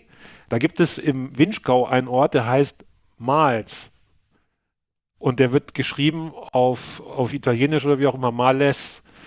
Und Malés, er hat dann das irgendwie ins Französische übersetzt, war für ihn gleich und dann sind die halt nach Malz gefahren oder wollten nach Malz fahren über den Stelvio und nicht nach Malé im Val di Sole. Ja, kleine Anekdote am Rande dazu. Es ist aber alles gut gegangen. Ja, Leute, erzählt mal, wir haben einen Plan gemacht, sind auf den Gavia-Pass gefahren. Wie war's? Marc. Bestes Wetter, oder? Muss man mal sagen. Nein, wir sind, als die schlimmsten Wolken weg waren und das Regenradar signalisiert hat, wird passen, sind wir in Bormio noch bei bedecktem Himmel losgefahren, aber hinten raus wurde es ziemlich warm. Zumindest sonnig. Warm ist relativ, ob der Höhe da am Passo, am Gavia. Aber wir haben, denke ich, eine super Teamausfahrt draus gemacht. Man könnte sagen, das war die schönste Etappe. Ja, das würde ich so mit unterschreiben. Und, definitiv. Und wir haben ja den Henry noch quer genommen oben. Genau. Wir waren nicht die Einzigen, die die Idee hatten, sondern es sind also auch diverse andere Transalp-Teilnehmer gewesen, die wir unterwegs getroffen haben. Unter anderem dem Henry Lesewitz. Und ja, wir hatten eine richtig gute Zeit an dem Tag, ne? Auch für mich wieder absolutes Highlight als Teamerlebnis. Genau wie der Stelvio auch. Eine Größe im Radsport. Bin ich schon froh, dass wir da trotzdem noch eine Variante gefunden haben, um hochzufahren. Ja, also wir haben als Team gemeinsam Moral bewiesen. Wir sind gemeinsam losgefahren, wir sind da hoch. Unser Mediateam war dabei, unsere Versorger waren dabei, Mira, unsere Eltern, Nadine und Justin. Wir haben unglaublich viel interagiert miteinander, alle miteinander. Wir haben tolle Aufnahmen gemacht und wir hatten eine total entspannte, richtig gute Zeit. Also das war Teambuilding. Wir sind zusammengewachsen, noch mehr, als wir es schon in den 3 Etappen vorher gewachsen sind. Und sind dann irgendwann in Malé eingetrudelt und haben uns dann erstmal über die Verpflegung hergemacht. Stimmt, es gab noch Nudeln. Trotz Abbruch war ja im Ziel alles aufgebaut. Dann haben wir erstmal unsere Gutscheine eingelöst und Nudeln verputzt. Ja. Was ich noch das war ein geiler Tag. Ja. Was ich noch ein Highlight fand, ist die Abfahrt vom Gavia runter mit Führungsfahrzeug. Mit Shildy Sun im offenen Kofferraum sozusagen, im Bus, wie er uns gefilmt hat. Das hat Justin ja eben schon einmal gesagt, ja. Dass das für ihn ein persönliches Highlight der gesamten Transalp war, wie er da hinten im Kofferraum saß und mit rasanter Fahrt. Die Rallye-Fahrerin Nini hat das Fahrzeug gelenkt und Justin hat gefilmt. Wir dürfen da wirklich gespannt sein, was da für Aufnahmen raus sind. Mhm. Kurze Ergänzung noch zur Etappe oder in der Variante, wie wir sie gefahren sind, ums Ego zu polieren, und wir können behaupten, dass wir auf 2 Rädern den Gardasee erreicht haben. Gab ja auch die Möglichkeit, den Transfer zu nehmen und die gesamte Etappe zu überbrücken. Aber das finde ich gerade jetzt für die erste Teilnahme oder als Spoiler, dass wir alle gefinisht haben, dass man behaupten kann, wir sind von Nauders bis Riva mit dem Rad gefahren. Wenn auch mit kleinem Umweg oder anders als geplant, aber das macht mich trotzdem stolz. Ja. Und es war ein schöner Tag. Also, obwohl wir Straße gefahren sind, war es großartig. Genau, kommen wir zur 5. Etappe. 5. Etappe sind wir in Malé gestartet und dann sind wir über den Passo Brendalor oder auch Bärenpass gefahren, geschoben, gegangen, getragen. Ein klassischer Alpenüberquerer-Pass hinter Madonna di Campiglio. Markus, wie war es für dich? Ich musste eine Lösung finden für meine schon offenen Füße zu dem Zeitpunkt. Kann mich noch gut daran erinnern, vorher noch ein wunderschöner Bergsee, bevor es dann anfänglich über Wiesen, später dann über Steine und Wurzeln bergauf ging. Start war gut. Die ersten 2 Stunden bis zu diesem Punkt haben gut funktioniert. Wetter passte, Landschaft traumhaft, und dann ging es für mich auf Socken, schieben und tragend über den höchsten Punkt oben, weil ich das vor Schmerzen nicht mehr habe aushalten können. Habe mir dann die Fahrradschuhe hinten zwischen Trinkrucksack und Trikot, also in den Rücken quasi gesteckt, und genau, bin dann auf Socken da hoch. Wie ist das? Warum ist das passiert? Wie ist es dazu gekommen? Kannst du das? Ja, man könnte sagen, falsche Schuhwahl vielleicht. Also dann doch dieser Rennen-Mountainbike-Schuh vielleicht doch was zu hart für dann doch gelegentliches Schieben oder auch Tragen. Und ja, ich hatte dann die Füße einfach am 5. Tag so weit offen, dass ich da einfach eine Lösung finden musste. Und die hieß einfach Schuhe aus, weil alles andere wäre noch mehr Schmerz und Druck gewesen. Und ja, hat dann für mich da gut gepasst. Ich meine, schmutzige Socken hin oder her. Ging es einfach darum, irgendwie Druck und Schmerz zu verhindern. Das hat gut geklappt, habe ich dem Markus auch gesagt. Ich muss jetzt irgendwas machen, sonst brauche ich da vor lauter Schmerz, wartest du irgendwie eine halbe Stunde da oben. Und das hätte keinen Sinn gemacht. Damit war, weiter im Gleichschritt weiterfahren oder gehen oder schieben können. Also du hast nicht, so wie Thomas und ich öfter mal hier so Fußbrand oder so, du sprichst von offenen Füßen. Ich spreche wirklich von Blasen hinten in der Ferse, genau, so Fußbrand und sonst irgendwie Druck gar nicht. Ich hatte einfach an beiden Füßen die Fersen offen. Zu viel gelaufen, Herr Markus. Zu viel geschoben, ja. Ja, und das musste einfach entlastet werden. Obwohl ich bei Etappe 5 ja viel geschoben habe, ne? Ja, da kommen wir gleich vielleicht nochmal drauf. Haben wir ja schon. Ja, das hast du schon mal vorweggenommen, genau. Ja, das habe ich hier stichpunktartig noch stehen. Bremse und Single Trail. Hast du schon Stellung zu genommen, ne? Ja, genau. Habe ich schon erzählt, genau. Ja, eigentlich nur mal kurz, einer meiner besten Tage. Leider kann ein guter Tag auch durch technische Mängel ausgebremst werden, genau. Was ich noch kurz ergänzen will, man sollte, wenn irgendwas am Rad nicht funktioniert, sollte man nicht einfach stumpf weiterfahren, sondern sich die Zeit nehmen, auch wenn es gerade gut läuft, mal gucken, wieso irgendwas nicht funktioniert.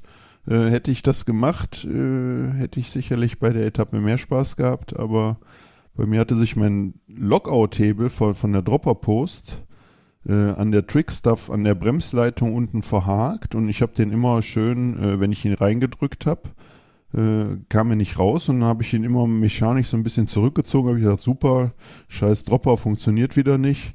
Ja, war aber nicht die Dropper, der Hebel hat sich an der Bremsleitung verhakt und durch das aktive Zurückziehen habe ich leider die Verschraubung von der Trickstuff-Bremse gelöst. Immer mal so ein bisschen, bis dann das finale Ende kam. Also immer schön anhalten, wenn irgendwas nicht stimmt und erstmal gucken, ob man es beheben kann oder woran es liegt. Ja, genau. Aber du warst nicht der Einzige, der technische Probleme hatte. Nee. Marc hatte da mit seinem Hinterrad, da war auch irgendwas problematisch, ne? Es lag letztendlich am Freilauf, dass das alles nicht mehr so gut miteinander harmonierte, sagen wir so.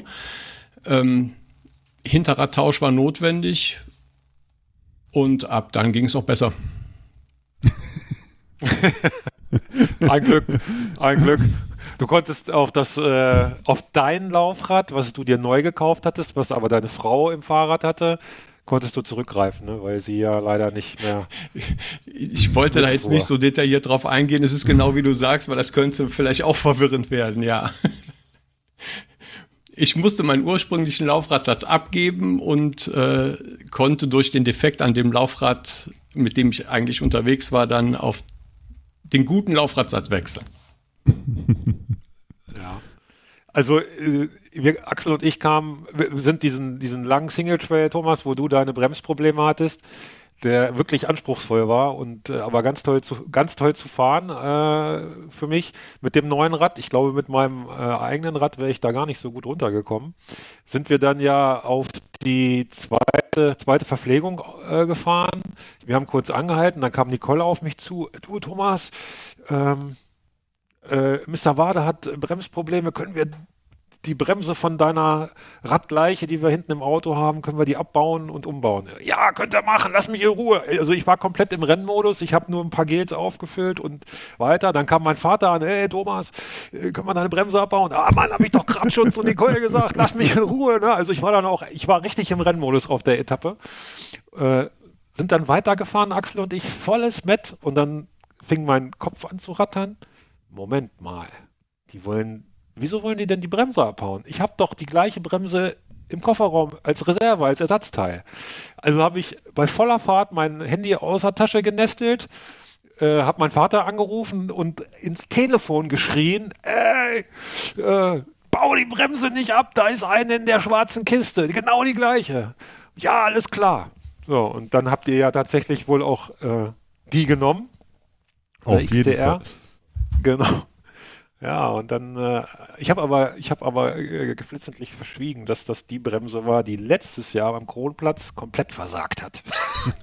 Bei mir. Weswegen ich ja für dieses Jahr eine Vierkolbenbremse vorne installiert habe. Deswegen hatte ich die in Reserve. Aber Thomas, ich habe es dir dann ja am Ende dann auch gesagt und ich glaube, die hat aber auch nicht rumgezickt. Ne? Die war nur ich bin ja bis zum Ende damit gefahren. Sie hat einwandfrei funktioniert, aber Wobei man, das kann man ja direkt auch schon mal sagen, eine Zweikolbenbremse für Leute unserer Gewichtskategorie in den Alpen, Leute, lasst die Finger davon. Meine Trickstuff hat 4 Kolben vorne und zur XTR-Bremse, ja. Also ich habe bei den Trails auf den folgenden Tagen, an dem Tag natürlich nicht, da habe ich ja nur noch eine Vorderbremse gehabt, da ging's, die war noch nicht so lang. Ja, ich habe teilweise mit 2 Fingern gebremst und mir mit die Bremshand wehgetan vorne. Wo ich mit der Trickstuff mit einem Finger bremse, also das locker, ohne dass ich extreme Handkraft aufbringe, ne? Muss man sagen. Also ein ja, himmelweiter Unterschied. Das unterschreibe ich ungesehen. Das ist einfach so. Das funktioniert, man muss aber wissen, was man tut. Genau. Fürs Mittelgebirge überhaupt kein Problem, wenn man kurze Cross-Country-Rennen, Marathons, die keine extrem langen Abfahrten haben, wo man nicht extrem auf der Bremse, gerade auf dem Vorderrad hängen muss oder viel mit dem Vorderrad bremsen muss, weil es sackesteil ist, ist das alles kein Problem. Aber in Alpen sollte man sich das gut überlegen, ob man da wegen Gewicht oder so auf eine 4-Kolben verzichtet. Erzähl uns bitte mal, Thomas, wie lange dauert denn das so im vollen Rennmodus auf so einer Transalp-Etappe eine Bremse vorne umzubauen? Ich kann es dir nicht. Es müsste man jetzt mal alle anderen Beteiligten, die mitgeschraubt haben. Ich weiß gar nicht, wer. Dein Papa hat mitgeschraubt. Also alle haben irgendwie geschraubt. Ich habe immer gesagt, ich brauche den Schlüssel, ich brauche den Schlüssel.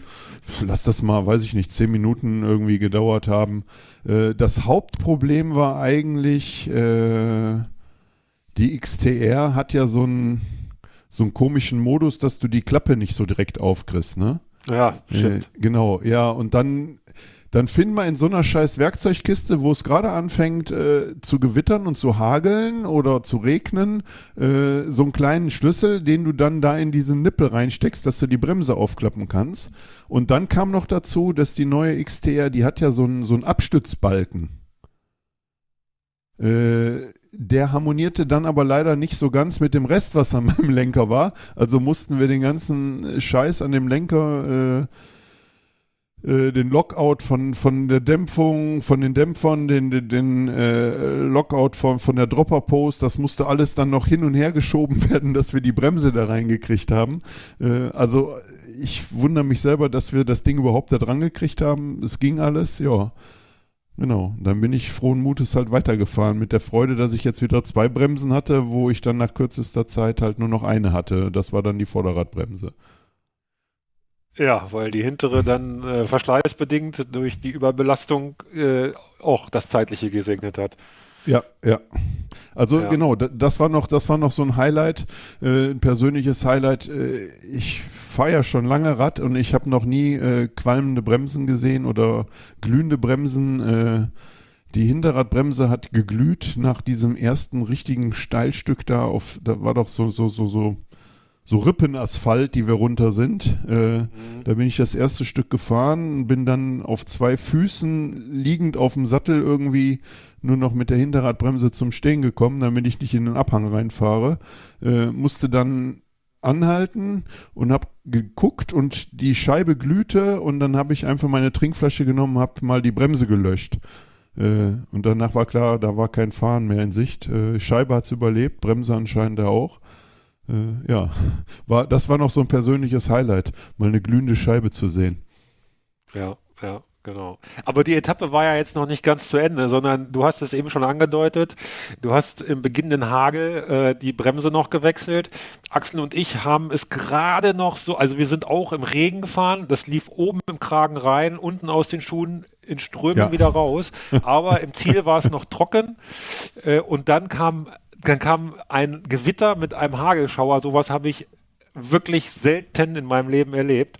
Und dann kommen die M&Ms wieder ins Spiel. Ich habe echt gedacht, es ist Rennabbruch und wir müssen euch irgendwo abholen, Markus, aber es war gar kein Rennabbruch und ihr seid tapfer durch den Hagel bis ins Ziel. Erzähl mal, wie ist das gewesen? Ja, Hagel war es nicht, aber wie du gerade schon sagtest, da wollte ich eigentlich schon bei dem Stichwort von Thomas Gewitter einhaken. War also unterwegs gefühlt noch schlimmer als am Tag zuvor, Abbruch der 4. Etappe. Also ich fand das noch kritischer, da ich glaube ab dem 2. Verpflegungspunkt sind wir eine Stunde oder anderthalb über Straße, Radweg und ja, die ganzen Downhills, alles im strömenden Regen und im Gewitter gefahren. Das war schon, gerade wenn man so ein bisschen schissrig ist bei Gewitter, auch wieder eine absolute Grenzerfahrung. Was dennoch gut geklappt hat, waren die Bergabstücke, auch wenn sie teilweise ausgespült waren. Das war so eine Passage, da habe ich gemerkt, dass sich doch fahrtechnisch was getan hat in den Tagen. Dass man sich also mit dem Terrain arrangiert und da sind wir eigentlich ganz gut runtergekommen. Aber ja, der Regen und das Gewitter dann schon doch ganz schön zugesetzt, aber du hast halt keine Möglichkeit. Ne? Du kannst am VP stehen bleiben, hoffen, dass es irgendwie vorbeizieht oder, weiß ich noch, sagte Markus auch, was soll man jetzt machen? Und das war eigentlich auch schon die Antwort. Und ja, also weiterfahren und durch ins Ziel. Aber eine gute Etappe, Brenta würde ich noch als Stichwort mit einschmeißen wollen. Also landschaftlich, jetzt trotz ganz aller Schieberei und Regen, war bei uns beiden im Team ein guter Tag, diese 5. Etappe. Hotel war wunderbar, es gab einen Wellnessbereich. Sieht der Thomas, glaube ich, auch noch mit dazu gesellt, mit Markus, die waren in der Sauna. Genau, ich wollte mich noch entschuldigen an der Stelle bei der Nicole, bei der Frau vom Marc, weil da war das Frustlevel dann doch ganz hoch, ne? Weil wir mussten ein kleines Transferstück fahren vom Zielort ins Hotel. Dann sagten sie irgendwann, nee, nicht die Fahrräder hier abstellen, stellt sie da unten vor die Garage und ihr müsst die dann noch irgendwie sauber machen. Ja, da hatte ich dann kurz die Faxendicke und habe mein Fahrrad dann einfach da hingeschmissen. Ne? Gesagt, hier, stellt euren Kram da selber irgendwo hin, ich mache hier nichts mehr. Ja, hat der Regen dann ein bisschen aufs Gemüt gedrückt. Scheinbar doch. Du, man kann es dir nicht verdenken, weil du bist konditionell komplett am Limit nach der 5. Etappe, dann kommt das Wetter dazu. Technische Probleme habt ihr beiden ja gar nicht gehabt, glücklicherweise. Wenn das auch noch dazu kommt, dann können die Nerven auch schon mal blank liegen. Das darf man nicht überbewerten. Auch mal ein scharfes Wort oder mal ein Seitenhieb, das ist aber bei uns im Team, ja, das verdampft, ne? Aufgrund der positiven Grundstimmung komplett, ne? Da bleibt nichts zurück. Absolut, da hatten wir großes Glück, dass wir da technisch keine Probleme hatten. Da will ich gar nicht wissen, was da passiert wäre, aber ansonsten, ja, als Verein und auch als Zweierteam wunderbar harmoniert und genau, wenn, dann hat man eben von den gegenseitigen Stärken dann profitiert. Wenn mal Körper angesagt war, dann habe ich versucht, das irgendwie mit guter Laune zu überspielen. Der Markus hat mir als Chaot geholfen, da durch die Woche zu kommen mit seiner strukturierten Art. Und ich glaube, wenn ich alleine gefahren wäre, dann wäre ich morgens um 9 nicht am Start gewesen. Ja, also und so profitiert man einfach voneinander. Ich glaube, das glaube ich auch. Ja, Thomas, bitte. Ich habe zur Technik nur noch mal einen Tipp. Ich musste ja dann abends meine rückwärtigen Bremsbeläge wechseln und ich habe natürlich auch Bremsbeläge dabei gehabt, nur Augen auf auch als Tipp, wenn man OEM-Bremsbeläge kauft, sollte man sich vorher darüber kundig machen oder in die Packung reingucken, ob da diese Klammer, die man zwischen die Bremsbeläge macht, auch dabei ist. Bis auf Magura wird es ja überall benötigt, diese Klammer. Glücklicherweise hat der liebe Björn mir eine Klammer mitgeben können, weil wir die gleiche Bremse gegeben, weil meine war ja aufgeraucht sozusagen, die existierte ja nicht mehr, die war halb zerrissen, da waren nur noch der obere Zapfen, wo die Schraube durchgeht dran, sonst gab es da nichts mehr. Ja, wäre blöd gewesen, dann hätte ich da gestanden, dämlich im Hotel und hätte keine Bremsbeläge hinten reinmachen können, weil ich diese blöde Klammer nicht gehabt hätte. Also das als Tipp, immer gucken. Immer wirklich alles mit dabei haben, wenn man sowas macht, so ein Abenteuer wie Transalp. Ja, sonst kann so ein kleiner Defekt zu größeren Problemen führen. Marc, du bist auch Scott Spark-Fahrer, Spark der alten Generation und du hast auch den Service von Scott, der ja bei der Transalp angeboten wird. Also man kann sein Fahrrad nach den Etappen am Scott-Stand abgeben und dann machen die quasi eine Inspektion oder wenn du sagst, hier, da ist irgendwas, genau, da klemmt was, da knarzt was. Ich glaube, das hast du nach der 5. Etappe auch dort abgegeben, weil du auch so ein bisschen Bedenken hattest, ob denn da die Bremse weiterhin so funktioniert, wie sie soll. Absolut. Bremsbeläge sind gewechselt worden und ab Etappe 6 habe ich gedacht, die hatten mir der Vuvuzelas da drunter geschraubt. Das Rad hat gepfiffen und gehupt, die Berge runter. Das war schon grenzwertig. Es liegt am Ende des Tages aber, glaube ich, schon daran, es war ja nicht ich hatte nicht die Möglichkeit, die so einzubremsen, die Beläge, dass die halt einwandfrei funktionieren. Genau, aber die Bremskraft war da, das ist das Wesentliche, auch bei einer Zweikolbenbremse. Und wie gesagt, mit ein bisschen geräuschlicher Untermalung beim Abfahren. Ja, genau. Aber das ist eben interessant, dass die Firma Scott da so präsent ist und die lassen keinen im Regen stehen. Ne? Die haben ja nun auch mir geholfen und ich bin vor 2 Jahren auch Scott Spark gefahren, das alte, und habe das dann auch abgeben können. Das ist schon toll, dass sowas angeboten wird. Also ist irgendwo... Ja, jetzt machen wir doch auch wieder Werbung. Ja, aber ist ein Kaufargument, ne, wenn man solche Veranstaltungen besucht, dass man da gebe ich dir vollkommen recht. Letztendlich ist das ein Kaufargument, ja. Was man aber auch mal ganz klar sagen muss, bei aller Werbung, die wir hier vielleicht machen, ein großes Dankeschön an die Jungs, die sich danach den Rennen immer, ich weiß nicht, wie viele Räder die immer da stehen hatten, 50, 80, 100 werden es mit Sicherheit gewesen sein und die machen erst Feierabend, wenn alle Räder versorgt sind. Ja. Und das, ich hatte mein Rad zweimal da. Ich weiß halt auch von Anna und Imke aus unserem Team, dass die halt auch ihre Räder schon mal da hatten. Jeder hat gesagt, sorgfältig wird das gemacht und da kann man sich wirklich darauf verlassen, dass das Rad am nächsten Tag funktioniert. Ja, machen wir einen Haken an die 5. Etappe oder habt ihr noch irgendwas, was wir nicht auf dem Zettel hatten bislang? Ich habe eine Herausforderung noch von dem Team Markus und Markus von den M&Ms von Etappe 5. Und zwar wurde uns da kurzfristig das Hotel storniert für den nächsten Tag am Ledrosee. Ja. Zu dem wir gleich kommen. Das war dann noch eine unnötige Spannung an dem Abend, dann ein Hotel zu organisieren. Ich kann mich daran erinnern, noch die Nummer rausgekratzt. Und war dann, der Kranz nicht so ganz so gut drauf, ne? Ja, da kann ich mich auch noch dran erinnern. Da kommen wir dann gleich zu, aber das zu allen Anstrengungen dann noch ein Hotel umzuorganisieren, was aber gut funktioniert hat. Wenn man drauf vertraut, dass eine WhatsApp als Reservierung durchgeht. Aber gut, wir hatten keine Option, deswegen haben wir da jeden Strohhalm ergriffen, noch einen guten Platz dann auch bekommen, kurzfristig den Taschentransport umorganisiert, weil die Gepäckstücke dann ja woanders hingebracht werden mussten als ursprünglich geplant. Da hat es uns dann nochmal kurz erwischt, aber wir haben ein Hotel bekommen und auch in bester Lage. Mehr dazu gleich. Ja, genau. Etappe 6.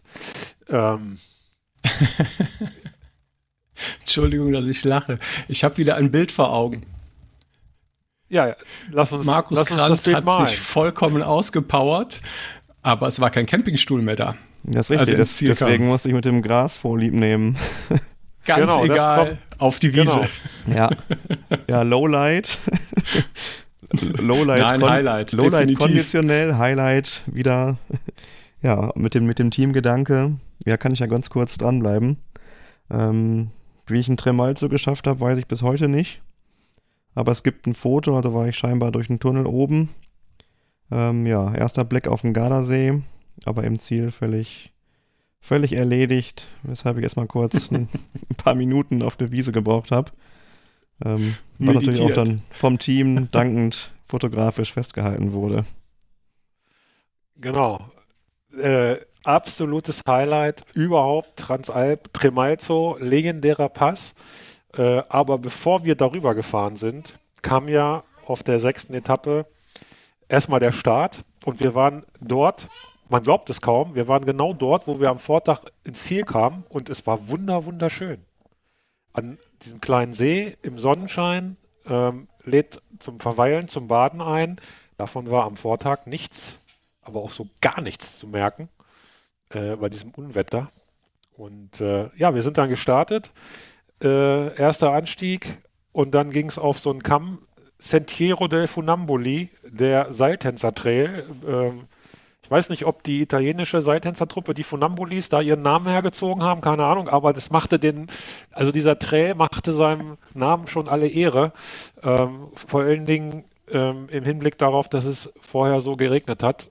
Wer vor 2 Jahren damit gefahren ist, der kannte den schon und wusste, oh, das wird schwierig zu fahren. War es auch. Aber ich glaube, das war eine echt spaßige Angelegenheit. Ich erinnere mich da, Marc, an einen Ausruf von dir. T-Racer, was machst du hinter mir? Mitten auf diesem Trail. Super. Hilf mir auf die Sprünge. Ich bin auf dich aufgefahren in diesem Trail und habe dann laut gegeben, dass ich da bin, und du warst ganz verwundert, dass ich scheinbar hinter dir war. Richtig. Und hast dann wieder den Blick gezeigt und weg warst du. Mir war halt nicht bewusst, dass ich irgendwann an dir vorbeigefahren bin. Deswegen wunderte mich, dass du auf einmal hinter mir warst. Genau. Ja, alle sind an mir vorbeigefahren, und zwar gleich nach dem Start. Ich hatte nämlich an dem Tag keine Beine. Oder ich hatte Beine, aber die waren schlechter als die alle anderen. Ja. Am Anfang, aber am Ende waren wir zusammen, ne? Das war doch die Etappe. Ja, genau. Aber also dieser Trail, ich weiß nicht, ist jemand von euch, konntet ihr den fahren? Der war ja so ein bisschen auf und ab, ein bisschen rechts und links, dann hing der so ein bisschen auf der Seite, war glitschig, Wurzeln. Dann wurde er irgendwann besser, dann ging es über so eine Alm, da mussten wir nochmal steil hochschieben. Markus, war das fahrbar für dich? Partiell, ich kann mich noch daran erinnern, also wie so ein Cycle-Crosser, immer mit so einem hängenden rechten Bein, immer den Blick auf und die Körperbalance nach rechts, dass man nicht links runterkippt, oder links, je nachdem wie die Hanglage so gerade war, aber ja, phasenweise dann doch fahrbar, aber schon anspruchsvoll auf jeden Fall. Thomas habe ich an dem Tag erst im Ziel wieder gesehen. Du hast einen Sahnetag, glaube ich, erwischt, ne? War mit Tag 5 eigentlich, ja gut, bei mir fängt die Transalp ja sowieso immer erst ziemlich spät an. Ja, genau, also Tag 6 lief bei mir super, genau. Du hast wieder direkt am Anfang hast du, wie wir in den Anstieg rein sind, hast du Gas gegeben und hast dann ganz stark nachgelassen. Axel ist vorne weggestrahlt. Ja, bei mir lief das gut, und dann kam oben dieses besagte Schiebestück. Ja, das war wieder ein Highlight, und da muss man sagen, für mich an dem Tag wieder faszinierend, was es für Spinner gibt, muss man wirklich sagen, Spinner, die dann meinen, am Schiebestück rechts und links an einem vorbeizulaufen, weil sie meinen, dass sie schneller sind, und dann 3 Meter weiter wieder zu stehen, logischerweise in einem Schiebestück, ne? Also unvorstellbar, aber es gibt immer wieder Leute, mit denen geht wohl irgendwas durch bei solchen Veranstaltungen. Ja, und ja, die Trails einfach mega, aber der wo wir dann hängt der ja so eine ganze Zeit, wie heißt das, Bocca Jumella irgendwie, immer am Hang entlang. Das ist sehr, sehr tricky gewesen, und dann nachher der Sentiero, dei Funamboli, ja, mega Trail, die Steilstücke, das war einer der Passagen, ja, wo ich mir gewünscht hätte, meine original Vorderradbremse zu haben. Ich wusste gar nicht, wie ich hätte am liebsten mit der ganzen Hand vorne gebremst, so steil war das. Stimmt. Da war ich immer wieder froh, wenn dann ein etwas flacheres Stück kommt, dass man mal die Hand entlasten konnte, aber der Trail einfach, ja, mega. Geile Gegend einfach, also zum Radfahren. Ich meine, wenn man da so konzentriert ist, von dem Rest nimmt man nicht so viel wahr, ne? Wenn man die Trails runterfährt. Also wie anspruchsvoll das ist da, bis zur ersten Verpflegung, die hat stattgefunden am Fuße, also quasi am Einstieg vom Anstieg zum Tremalzo. Ich weiß gar nicht, das waren gar nicht so viele Kilometer, aber wir haben Stunden gebraucht, bis wir da angekommen sind, weil dieser Trail, der ist halt auch nur langsam zu fahren gewesen, ne? Weil es ewig hoch und runter und rechts und links ging. Also Marc Schneider sagt, man musste mit dem Gelände spielen. Ne? Genau, schön. Ja, und das trifft es auch ganz gut, denn man musste schon hochkonzentriert sein. Es war nicht gefährlich und auch nicht fahrtechnisch so so anspruchsvoll im Sinne von steil oder verblockt, sondern es war einfach schwierig zu fahren, weil es glitschig war und ja, mit den anderen Teilnehmern, man musste halt seine Linie immer irgendwie finden und konnte vielleicht auch nicht die optimal gewünschte Linie fahren, dann war mal einer langsamer, dann war mal einer schneller. Das war insgesamt eine schöne Geschichte eigentlich, aber man darf es nicht unterschätzen. Es waren, glaube ich, 9 Kilometer oder so. Da haben wir ewig für gebraucht. Ewig. Ja, das sind von Kilometer 12 bis ja, 22 ungefähr. Und dann geht's per Schotter nur noch runter, ne? Ja. Ja, und dann kam der Tremalzo, Markus, du hast es schon vorweggenommen. Da hatten wir dann auch nochmal eine eigene Verpflegung eingerichtet, auf der Hälfte ungefähr. Und ja, ich kannte die Strecke, kenne die Strecke schon, ich weiß nicht, wie oft ich da schon hoch bin. Eigentlich ein gut zu fahrender Anstieg, aber wenn man schon so ein bisschen angeschossen ist, dann machen die 1200 Höhenmeter vielleicht nicht so viel Freude. Ja, genau. ich kannte ihn nicht, steil war dennoch auch nicht, wie du schon sagst, überschaubar, aber genau, da waren schon mächtig die Lampen an und der eigene Verpflegungspunkt, also deine Eltern, die haben dann, oder ich glaube mit Nicole war auch noch da, haben dann nach und nach direkt zugemacht, weil die ersten dann schon Richtung Ziel gerollt sind, oder ich glaube auch Ralf und Co. und unsere Mädels auch schon da waren. Ja, das hat sich dann gezogen und mit letzter Kraft dann oben drüber. Ja, da war ich dann froh, den Gardasee das erste Mal zu sehen und da war dann schon so ein Gefühl von Finish und ja, aber ich, wie gesagt, da fehlt mir jede Erinnerung in der Stunde oder anderthalb da hoch.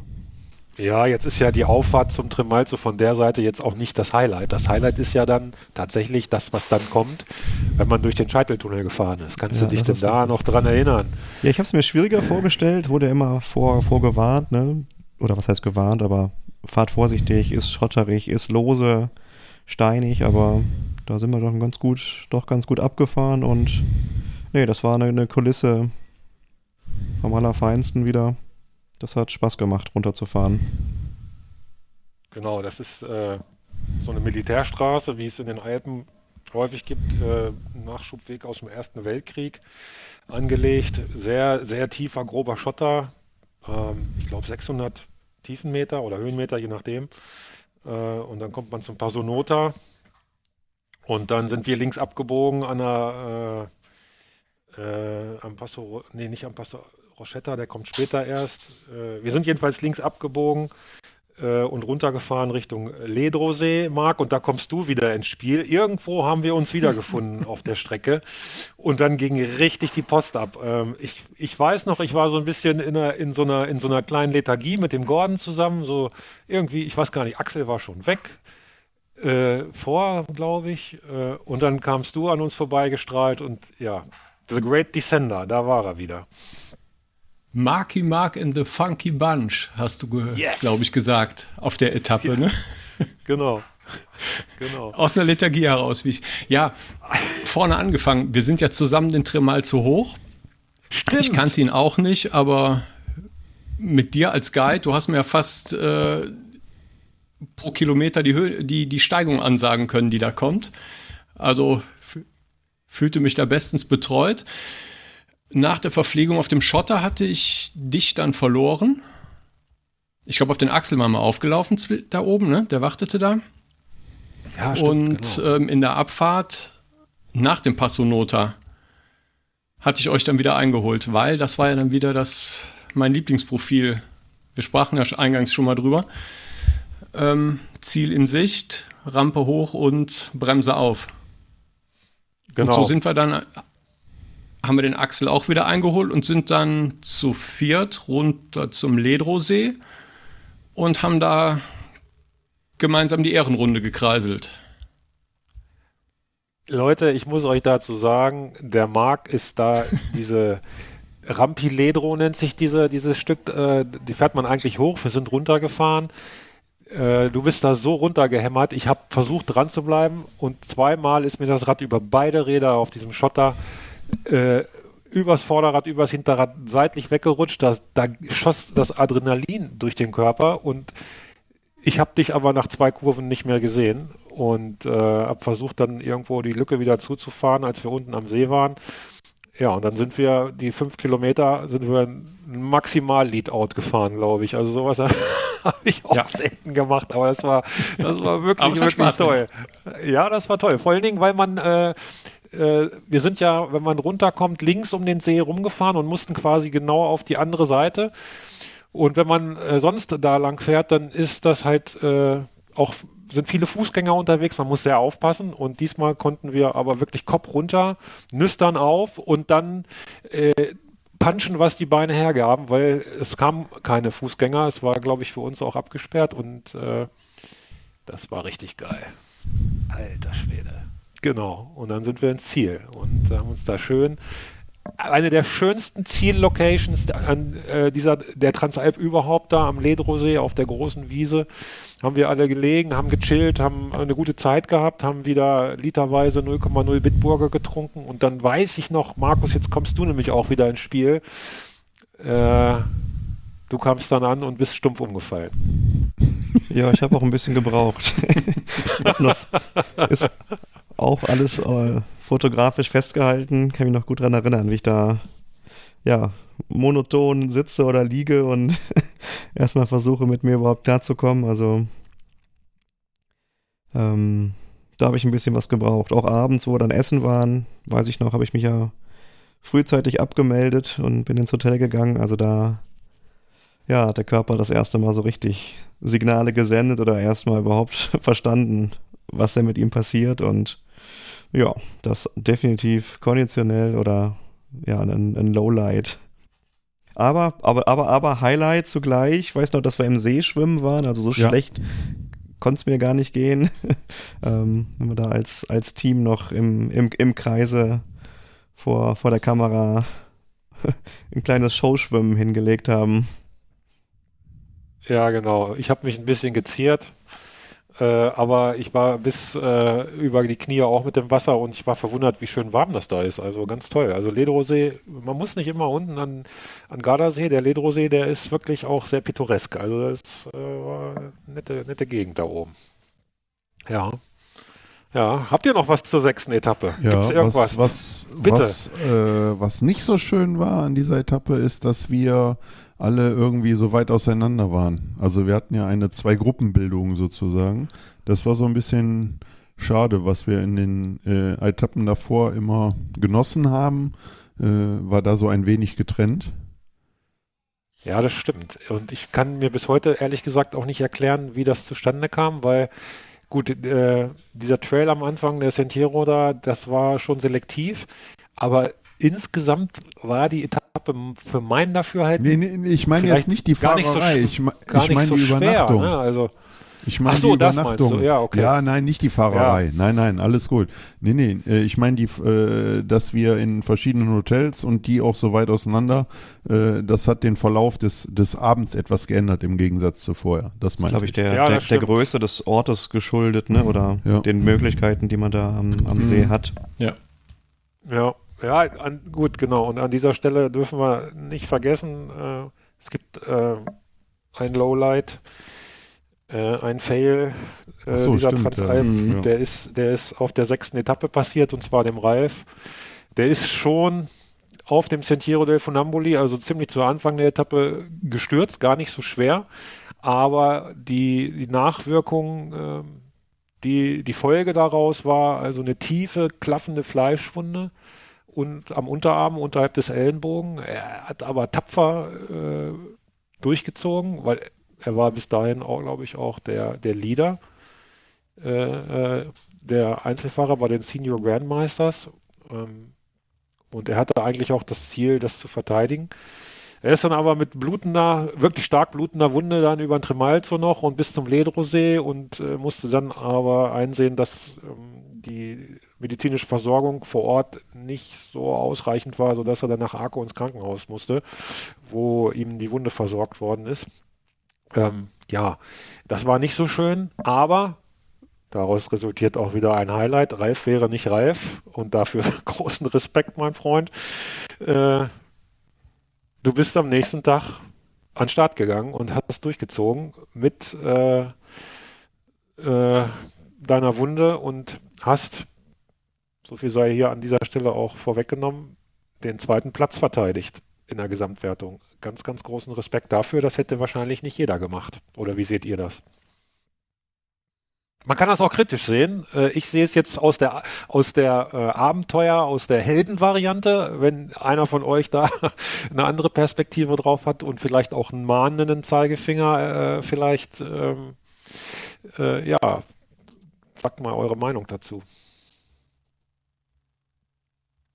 Man muss die eigene Gesundheit natürlich immer im Blick haben und natürlich auch die Meinung der Ärzte mit berücksichtigen, und wenn da ein Signal kommt, überleg dir das, oder womöglich dann die Aussage, das ist nicht gut für deine Gesundheit, dann sollte man es lassen.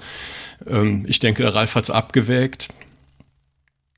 Und es ist, wie du schon sagtest, die Racer aller Ehren wert, und es ist typisch Ralf irgendwo am Ende des Tages auch, dass er es durchgezogen hat und erfolgreich den Gardasee erreicht hat. Thomas, du hast gesagt, du bist der falsche Ansprechpartner. Ich bin der falsche Ansprechpartner. Ich sehe das, ich halte das 100% mit Ralf. Ne? Ja, sterben kann man anders mal, ne? Ins Ziel muss man kommen. Ja, genau. Ja, ich würde noch die Frage einschmeißen, ne? Inwieweit man dann die ganze Reise nach Etappe 6 irgendwie wegschenkt. Ja.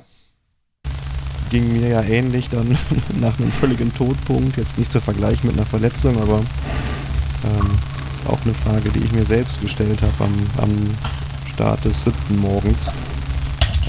Fährst du da überhaupt weiter? Und ich glaube, aber da kommen wir dann jetzt bei der 7. Etappe zu. Ja, nee, ich finde, das ist vielleicht an dieser Stelle, bevor wir jetzt auf die 7. Etappe gehen, vielleicht gar nicht schlecht, wenn wir da mal das Ganze näher beleuchten. Wenn du das jetzt so hier schon einflechtest. Was hat dich denn dazu bewogen, nicht aufzugeben?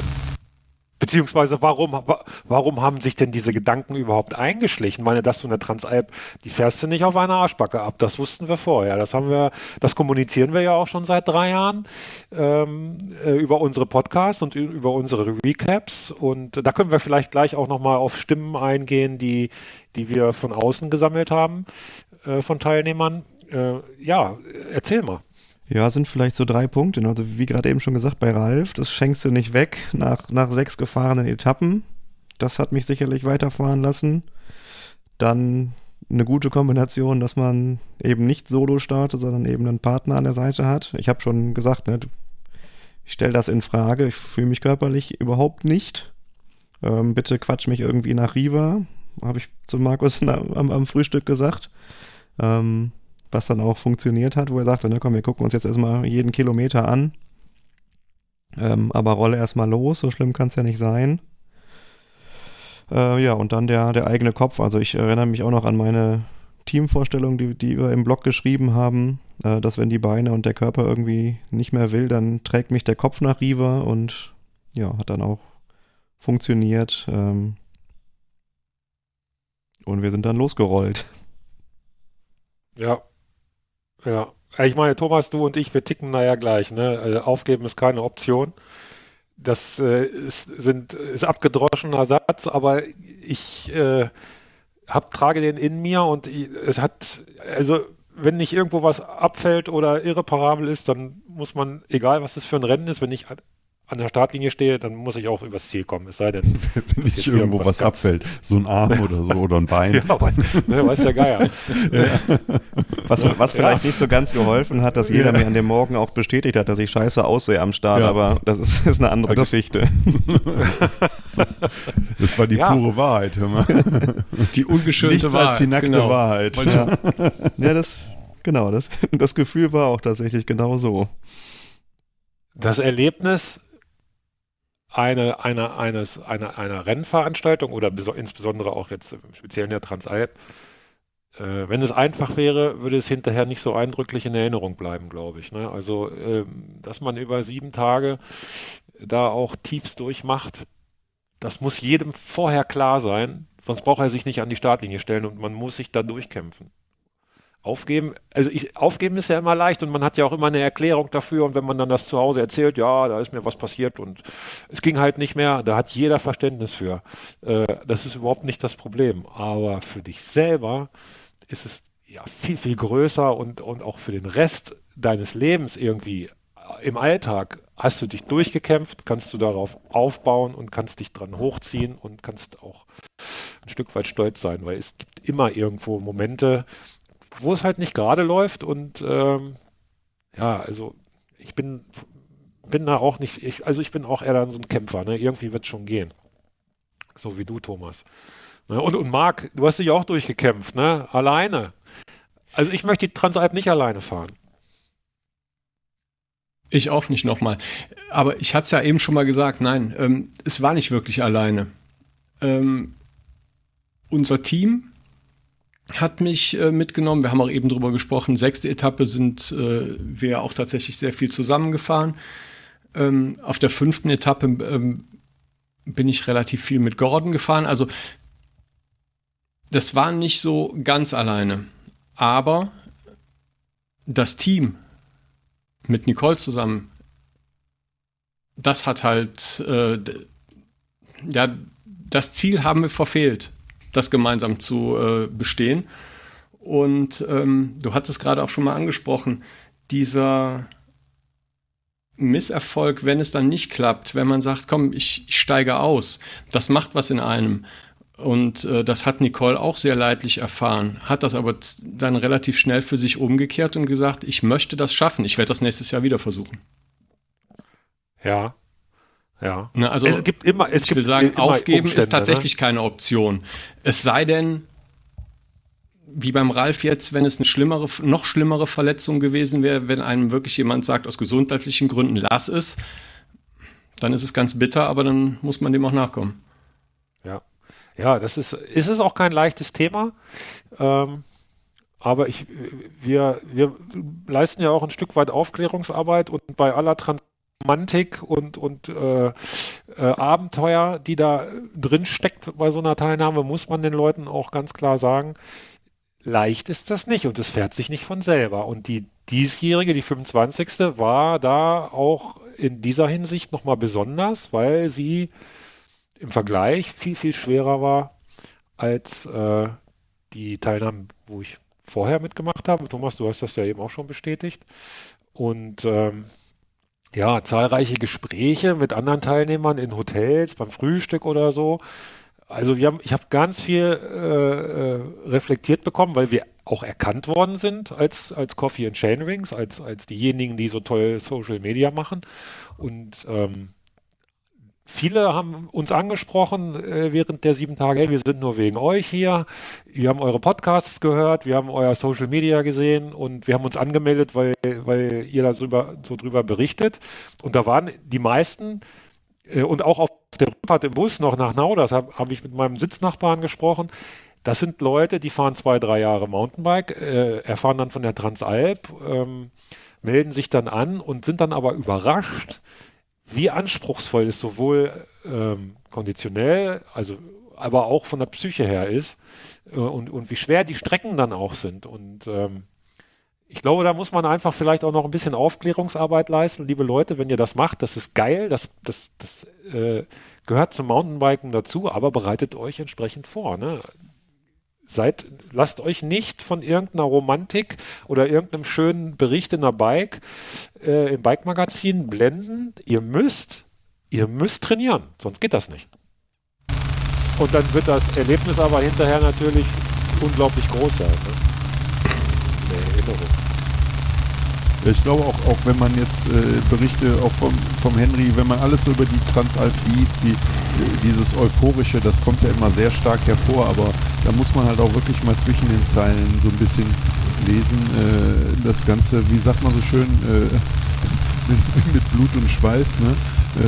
Da ist viel Arbeit drin, da ist viel Ernüchterung drin, da ist viel Zweifel auch drin in so 7 Tagen, das zieht sich, glaube ich, durch von ganz vorne in der Spitze bis nach ganz hinten. bis zu den letzten, die dann eintrudeln ins Ziel. Das geht jedem so und das muss man, glaube ich, nochmal hervorkehren. Genau, wie du sagtest, das ist kein Selbstläufer, so eine Veranstaltung. Wir haben ja jemanden bei uns in den eigenen Reihen, den Sven. Der ist jetzt leider nicht hier anwesend und wir haben auch keinen Tonschnipsel von ihm, aber ich glaube, wir können verraten, dass er dieses Thema Transalp als Langstreckenfahrer, als erfahrener Mountainbiker auch komplett unterschätzt hat. Ne? Dein Teampartner, Thomas, ich meine, nicht umsonst habt ihr dann ab dem dritten Tag einvernehmlich, wir sind immer noch alle Freunde miteinander, ne? Aber ihr habt gesagt, wir fahren halt getrennt voneinander, jeder sein eigenes Tempo, und der Sven, der hat wirklich gekämpft. Ne? Also der hatte ganz, ganz schwere Stunden. Ja, ich glaube, dass man, Sven lebt ja auch im Mittelgebirge sozusagen und ist, glaube ich, radtechnisch noch nie wirklich vorher in den Alpen gefahren. Das kommt auch nochmal dazu. Also es ist was anderes, wenn man im Mittelgebirge mal 300-400 Höhenmeter hochfährt oder hochfahren muss, auch wenn man das dann vielleicht 10-mal am Tag machen muss, ist das ein Unterschied, als wenn man plötzlich so 1200 Höhenmetern am Stück entgegensteht. Das ist einfach eine ganz andere Belastung. Dann das Wetter in den Alpen, Hitze, schlechtes Wetter, es ist halt alles immer so ein bisschen der extremer Höhe, wenn man das nicht kennt, wenn man das nicht gewöhnt ist. Wenn man mal dann so ab 1200, 1300 Höhenmeter bis weit über 2000 Höhenmeter, das muss der Körper auch erstmal verkraften. Ja, genau.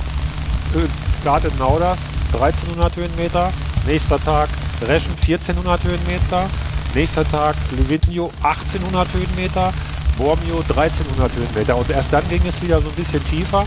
Das muss man auch können. Ne? Also da merkt man den Höheneinfluss schon. Und das sind ja nur die Orte gewesen, wo wir geschlafen haben. Wir sind ja durchaus noch auf den Etappen viel, viel höher gefahren. Weit über 2000, Gavia-Pass 2,6. Da wird die Luft schon dünn, ne? Und dann kann man auch ja seine gewohnte Leistung abnehmen. Ne? Die Regenerationsfähigkeit in dieser Höhe leidet natürlich auch extrem. Ne? Das ist immer, also das macht sich schon bemerkbar. Und dann ist natürlich die nächste Etappe, wenn man das im Renntempo macht, dann ist natürlich die nächste Etappe umso schwieriger. Ja, genau. Markus, das war ja deine erste auch, ne? Richtig, ja. Du hast ja schon gesagt, also unterm Strich, du hast zwischendurch gelitten wie ein Hund. Hast dich durchgelitten. Willst du es wieder machen?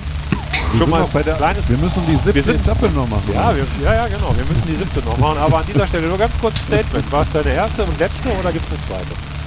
Eine zweite gibt es, aber wann? Da laufen gerade schon oder noch Diskussionen. Ne, das kommt natürlich auch wieder auf Strecke, Terminlage, finanzielle und Urlaubsmöglichkeiten an. Also das muss jetzt in Ruhe betrachtet werden, wenn es einen Termin gibt. Und dann schauen wir mal, aber ich glaube, wie ich mich kenne, nicht die letzte. Okay, bevor wir zur siebten Etappe und damit zum Finale der Transalp 2023 gehen, habe ich hier noch eine Stimme von Imke. Imke, 4 Wochen sind es her. Wie geht's dir aktuell nach der Bike Transalp 23? Jetzt ist die Transalp schon wieder 2 Wochen vorbei und ich habe immer noch meine Nachtransalp-Erkältung, die sich so ganz langsam eingeschlichen hat. Ja, genau. Und das war ja auch nicht deine erste Teilnahme. Du bist da ja auch schon erfahren. Was ist für dich besonders gewesen? Ein paar Sachen, die mir bei der Transalp jedes Mal immer besonders gut gefallen. Das ist zum einen die tägliche Routine. Also endlich mal wieder jeden Tag sein Trikot waschen, seine Startnummer irgendwo mit windigen Sicherheitsnadeln befestigen, sein Essen zurechtlegen und die Etappe angucken. Das macht erstaunlicherweise jedes Mal wieder Spaß, wenn man das mal wieder ein Jahr nicht gemacht hat. Und die Verpflegung spielt immer eine große Rolle. Wie war die Verpflegung für dich, insbesondere die Menge? Was mir als bekennender Vielfraß auch besonders gut gefällt, ist das Essen, Essen, Essen. Okay. Und dann deine Teampartnerin Anna, ihr habt ja überraschend, ich glaube für uns alle, ne, kann man sagen, ihr habt überraschend wirklich gut performt. Wie lief es für dich und Anna am Ende? Für uns lief die Transalp dieses Jahr eigentlich, naja, fast schon perfekt. Wir hatten keinen Defekt, wir hatten keine schlimmeren Stürze und sind eigentlich immer ganz gut durchgekommen. Tja, vielleicht hätten wir uns so 2-3 Mal nicht irgendwie verfahren müssen, aber das war letzten Endes auch nicht weiter dramatisch. Einen Schönheitsfehler hatte natürlich diese Transalp und das war einfach die Absage der 4. Etappe, die ja leider wegen Unwetter ausfallen musste, aber da kann nun wirklich niemand was dafür. Im Nachhinein habe ich sie doch sehr vermisst, die Etappe. Vor allem, weil ich die Strecke eigentlich auch kenne und ich wäre sie einfach sehr, sehr gerne nochmal gefahren. Dankeschön. 7. Etappe. Liebe Leute. Letzte Etappe. Start am Ledrosee. Und dann ging es erstmal 1000 Höhenmeter hoch zur Bocca di Trat.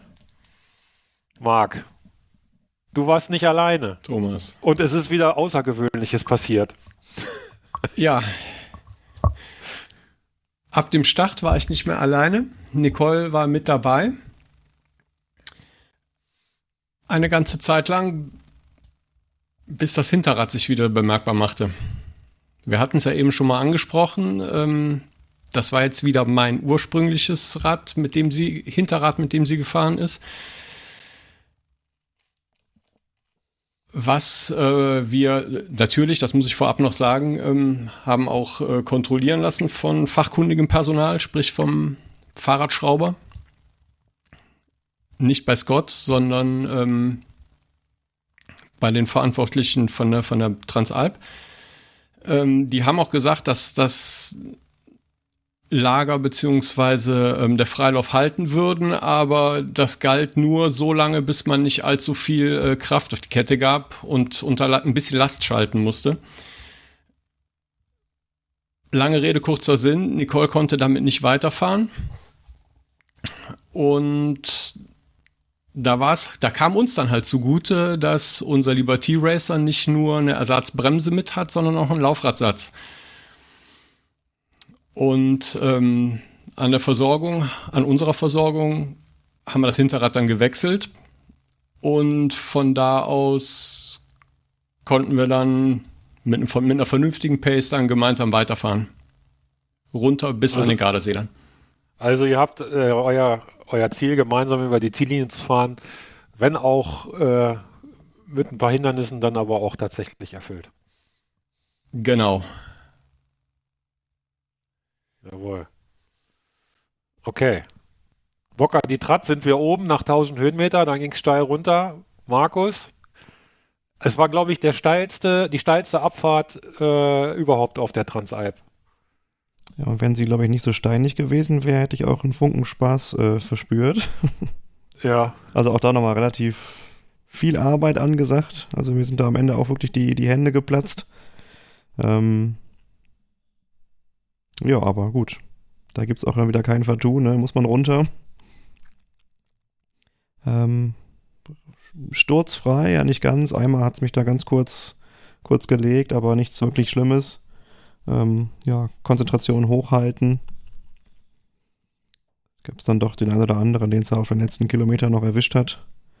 Dann waren wir im Ziel, ja. Aber wie ich, wie gesagt, den ersten Anstieg hochgekommen bin, aufgrund der Schilderung von dem Vorabend oder auch dem 7. Morgen, das weiß ich bis heute nicht, gefühlt als letzter im Feld mit 2 Watt. Aber dennoch über den Berg gekommen und ab der ersten Verpflegung dann haben die Beine auch wieder funktioniert und es war dann eine ganz schöne Fahrt. Zwischendurch noch Tennosee, weiß ich noch, auch wenn es bergauf war, wunderschöne Ausblicke und dann durch Oliven und Wein in Richtung Ziel. Genau. Sind dann nach der langen Abfahrt, das ist ja der sogenannte Adrenalina-Downhill gewesen von der Bocca di Trat. Das war früher ein Downhill-Rennen, das ging bis nach Riva runter. Der untere Bereich ist mittlerweile als Fußweg hergerichtet, aber da, wo wir jetzt diesen Trail gefahren sind, das ist noch ursprünglich sehr verblockt und auch sehr lang. Also da waren, ich hatte irgendwann auch keinen Bock mehr, weil ich hatte nicht Fußbrand, ich hatte Handbrand. Vom vielen Bremsen und vom Festhalten des Lenkers. Das hat wirklich extrem geschlagen in den Armen. Also es war schon cool. Es war ein würdiger Abschluss. Wobei es war ja auch noch nicht ganz der letzte Trail, es war ja eigentlich der vorletzte. Darunter zur Burg, zur Tenno-Burg, und da hatten wir dann wieder unsere Verpflegung aufgebaut, unsere persönliche. Die letzte, wo alle nochmal standen, unsere Eltern, Axel und meine Eltern, Mira und Shildy Sun mit seiner Kamera und Nini. Und dann ging es nochmal auf der Strecke der Ronda Piccola, dem Marathon vom Gardasee, der immer im April stattfindet, nochmal auf die Strecke. Ja, Thomas. Bis dahin. Ja. Und dann ging es so langsam ins Ziel, ne? Dann ging es so langsam ins Ziel, ja. Also mega geile Etappe. Ja. Es war einfach ein schöner Tag wieder. Es war mega heiß auch. Ich habe am Anfang, am ersten Anstieg bis zur Bocca di Trat hoch, ich habe gedacht, Alter, die sind da alle losgepeitscht. Der Axel wieder da vorne weg, du, der, ja, also es war, ja, mir war es zu heiß am Anfang. Ich habe immer Angst gehabt, wenn die Sonne da so prall drauf bleibt, dann gehe ich gleich ein wie eine Primel. Glücklicherweise lag der Großteil des Anstiegs dann doch im Schatten. Der Trail, wie du sagtest, ja, mit deiner geliehenen Bremse vorne dran. Die linke Hand existierte irgendwann nicht mehr vom Bremsen, keine Ahnung. Ich habe dann mit 3 Fingern gebremst zwischendurch, das war so steil. Ja. Einfach Wahnsinn und ja, und da hat sich wieder gezeigt, also bei allen Trails, auch die anderen beiden, die danach noch kamen, Geschwindigkeit ist manchmal schon einfacher, als wenn man zu viel auf der Bremse steht. Es war immer wieder, dass man Leute vor sich hatte, die ja gefühlt gar nicht bergab gefahren sind, das ist bergab geschlichen und das macht das echt noch härter, weil du musst noch mehr in diese Dinger da reinziehen. Und dann werden diese großen Klumpen, die da überall rumlagen, auch noch schwieriger zu fahren. Dann bleibt man dran hängen und ja. Aber ja, mega Etappe. Der letzte Anstieg, dieser treppenartige Anstieg, der hat einem nochmal so richtig die Körner gezogen, weil der in der prallen Sonne lag und dann die letzten beiden Trails runter. Das war einfach ein Traum. Ja, und dann nach Riva rein, dann gab es nochmal so ein schönes Stück zum Pressen. Ich bin die Etappe mit Shildy gefahren. Von Ende Anstieg 1 an, das hat super geklappt. Und für mich gab es dann noch ein nicht so schönes Erlebnis vom Ziel, 1 Kilometer vom Ziel, was mir ein wenig den Spaß an der Zieleinfahrt genommen hat. Da war ein Unfall, es ist ein Fahrer verunglückt, der ist im Radweg irgendwie... hat sich aufgehangen und ist dann, so wie es aussah, voll in die Mauer da eingeschlagen. Ja, bin ich bei stehen geblieben, bedingt durch meinen ausbildungstechnischen Hintergrund. Ich konnte zwar auch nicht viel machen und ja, es hat einfach ewig gedauert, bis dann die Rettung tatsächlich kam. Was am Ende des Tages wirklich mit dem Fahrer passiert ist, weiß ich nicht. Sah so aus, als ob er irgendwas am Becken oder Oberschenkel, Hals hatte. Der ganze Körper sah geprellt aus, aber Kopf sah intakt, also er war intakt, er war auch ansprechbar, war nicht bewusstlos. Von daher, ja, das war wirklich ein Kilometer vorm Ziel. Das war ein wenig unschön und die ein oder andere Reaktion von ankommenden Fahrern, ja, da muss man einfach sagen, Leute, ihr habt es ja echt nicht alle, schreien da noch rum, weil sie in der Abfahrt gebremst worden sind. Da muss man sagen, ja, No-Go. Also, ja. Da bin ich bin immer noch sprachlos, wenn ich darüber nachdenke.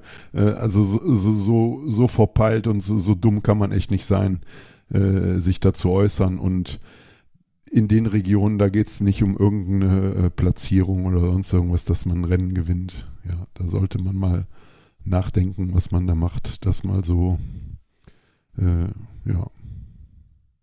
Aber ich habe leider nicht erfahren, was mit ihm war. Das hätte mich schon noch interessiert. Ja. Genau. Nee, das wissen wir nicht, genau.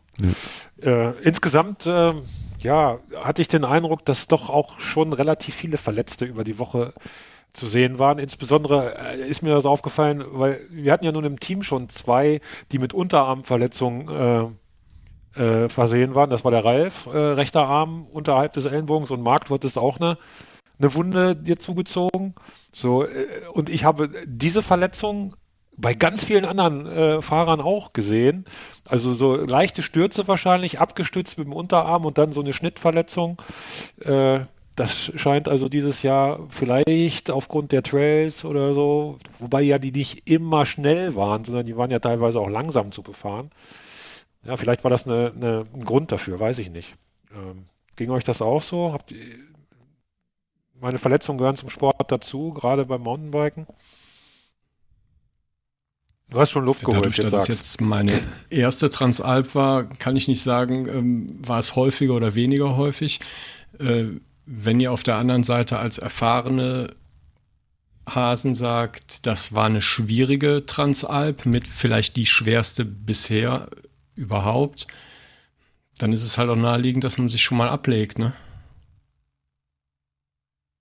Vielleicht auch die Leute, die die Herausforderung Transalp überschätzen, die sich vielleicht nicht gut genug darauf vorbereitet haben. Klar, das ist von vielen Faktoren abhängig, aber da kommt vielleicht dann tatsächlich eins zum anderen.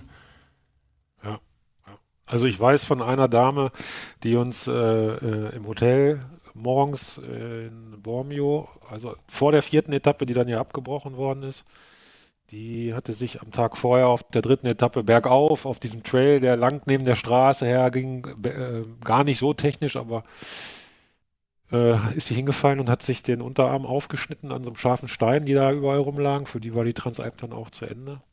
Auf diesem Wege gute Besserung. Ihr kamt aus Bad Salzdetfurt, also gar nicht so weit weg von uns zu Hause. Ja, also auch so kleinere Sachen, so kleine Unachtsamkeiten oder vielleicht so fahrtechnische Defizite aufgrund der Höhe, aufgrund der mangelnden oder aufgrund der schwindenden Kraft, die einfach da ist. Normalerweise fährt man solche Stellen rückwärts im Schlaf mit 2 Augen zu. Aber bei so einer Transalp mit der Vorbelastung, ja, passieren dann halt manchmal Dinge und dann rutscht einem das Vorderrad weg und man fällt hin und unglücklich. Also es sind ja nicht immer schwere Stürze, ne? Aber ja, leider erwischt es dann doch wieder zu viele, ne? Konzentration ist halt ein Faktor. Konzentration, genau. Ja, natürlich, genau. Ja. Das war es bei mir am Ende des Tages auch. Ich hätte es jetzt totgeschwiegen, weil ich mich ja irgendwie über mich selber ärgere und ein Stück weit auch schäme. Mir ist das Vorderrad auf einer Holzbrücke weggegangen. Mhm. Genau. Holz, nass, 90-Grad-Kurve. Ja, wenn du nicht aufpasst, und es war bei mir letztendlich nur Konzentrationsmangel, patsch liegst du da. Patsch liegst du da, genau. Ja. Ich glaube, genau das, was Marc sagt, einfach Konzentrationsmangel, Unachtsamkeit und dann, ich glaube, dass das häufig diese Stürze, wie bei mir letztes Jahr, dann auf Stücken passieren, wo man auch gar nicht damit rechnet, dass man stürzt, weil man dann vielleicht gerade nicht so konzentriert ist und die Augen auf hat, weil nichts technisch Schwieriges in der Nähe gerade ist, dass das doch relativ leicht geht. Ob es jetzt mehr war, weil mehr Stürze waren, kann ich gar nicht beurteilen. Also ich habe bisher bei jeder Teilnehmer Leute immer in Schlingen mit irgendwelchen verbundenen Armen oder humpelnderweise mit Gehstützen immer wieder mal dann am Start und Ziel gesehen. Es wäre mal interessant, so eine Statistik von den Rescue-Teams, was Einsätze und sowas betrifft, über die 25 Jahre, ob es da eine Kurve über die verschiedenen Transalps gibt. Das wäre wirklich mal interessant. Ja, also ob das jetzt mehr waren oder nicht, also das ist ja auch total nur subjektiv geprägte Aussage von mir, dass ich halt viele mit Unterarmverletzungen gesehen habe. Das war ja alles nicht schlimm. Die hatten Pflaster oder Verband. Ne? Ob es da wirklich schwere Verletzungen gab irgendwo, das weiß ich gar nicht. Abgesehen von dem, was du gerade erzählt hast, den habe ich auch gesehen, ja. Das ist natürlich wirklich, wirklich dramatisch und ärgerlich. Das war ja 1 Kilometer vom Ziel, ne? Ja. Das, ja, das war genau, wäre das mittendrin gewesen, wäre das wahrscheinlich, sehr, sehr aber schade. Ja, das ist echt übel. Ne? Ja. Gut, wir sind jetzt ja schon öfter über die Ziellinie gefahren bei der Transalp, das ist dann mitunter ein emotionaler Moment gewesen und wir haben uns auch in der Vergangenheit schon das eine oder andere Tränchen verdrückt, Thomas, aber hier Marc und Markus, das war euer erstes Ziel einfach. Erzählt mal, wie war das für euch? Ja, es war Markus fängt mal an. Nicht nur ein Tränchen, ein ganzer Wasserfall. Also ich habe, glaube ich, geheult wie ein Schlosshund im Ziel. Weil dann doch die ganzen... Ja, hätte ich auch fast angefangen zu weinen. Ne? Ja, ich weiß gar nicht, wer mich da in den Arm genommen hat, ob du das warst, Thomas. Ich auch, ich habe dich auch mal, dich haben mehrere in den Arm genommen. Ja, okay, aber dann war der Kopf eigentlich nur noch unten, obwohl der Moment ein positiver war und ja, da ist so alles an Anspannung raus und... Musste ja auch klappen, nachdem ich da im Vorjahr ja kurz 3 Tage Fahrabreise ausgefallen war. Das noch vielleicht noch so zum Thema, ne? Umgang damit und Stress im Vorfeld. Genau, habe ich mich ja gedanklich 2 Jahre eigentlich so mit dem Transalp-Start befasst und ja, den verschiedensten Herausforderungen, die man so auch beruflich und privat hat und das Training und die Schmerzen unterwegs und ja, also da kam dann alles raus im Ziel und ja, trotzdem sehr dankbar und froh, das gefinisht zu haben. Was auch ganz klar immer das Leitbild war, sowohl bei mir selbst als auch im Zweierteam, dass wir das finishen wollen und ja, möglichst viel mitnehmen wollen unterwegs und das haben wir geschafft und bin ich sehr glücklich drüber. Ja. Marc? Das Erste, was passiert, ist, dass die körperliche Anspannung so abfällt. Man hat es geschafft oder das war so das Gefühl, jetzt bist du endlich angekommen und ja, der nächste Gedanke war wirklich dann, was ich eben auch eingangs schon mal gesagt hatte, die Dankbarkeit dann doch mit Nicole dann die letzte Etappe gepackt zu haben, dass wir wirklich gemeinsam da am Gardasee angekommen sind. Natürlich sind da Tränen geflossen. Unmittelbar nach dem Zieleinlauf, aber im Verlauf der Tage danach, wir haben ja noch ein bisschen Urlaub da gemacht,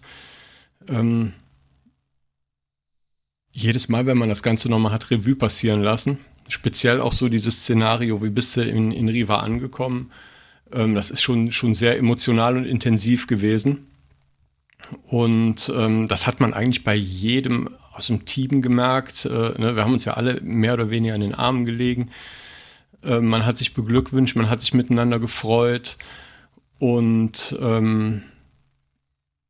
ja, ich habe es schon gesagt, es war mega intensiv und ich bin mir sicher, dass ich selber da noch sehr lange von haben werde, ausschließlich im positiven Sinne. Du hast mal im Nachgang gesagt oder geschrieben irgendwo, sinngemäß hat mich sehr beeindruckt, dass du die Transalp so unterschätzt hast im Hinblick, dass es dich emotional so mitnimmt. Das fand ich eine sehr, sehr zutreffende Aussage, weil nicht nur das Physische, natürlich durch Training und sowas da, der Körper muss das natürlich verkraften, aber auch auch die Psyche muss das verkraften. Da passiert so viel in so kurzer Zeit. Und letzten Endes geht es ja, wenn man es auf den kleinsten gemeinsamen Nenner runterbricht, geht es ja nur darum, wenn du am Start stehst, dass du nach 7 Tagen das Ziel erreichen möchtest. Und alleine diese Wunschvorstellung macht so einen Druck, übt so einen Druck auf einen aus, dass alles, was sich da so in den Weg stellt, unterwegs, an unvorhersehbaren Ereignissen, das Ganze so schwer macht auch für den Kopf. Ne? Also bei mir ist das jedenfalls so. Und die Erleichterung hinterher, es geschafft zu haben und die Freude mit so einem großartigen Team, jetzt ich mit meinem Bruder und dann unsere Eltern waren dabei, das ist nochmal was ganz Besonderes gewesen. Da gehen die Emotionen dann schon mal mit einem durch hinterher. Definitiv. Was wir an dem Abend ja letztendlich auch noch erfahren haben, ne? Ich habe das jetzt hier stehen als 8. Etappe. Ah, großartig. Ja. Da kenne ich einen, der gewonnen hat. Ich glaube, der ist auch anwesend. Ja, der ist auch anwesend. Ja, meine Paradedisziplin, ja.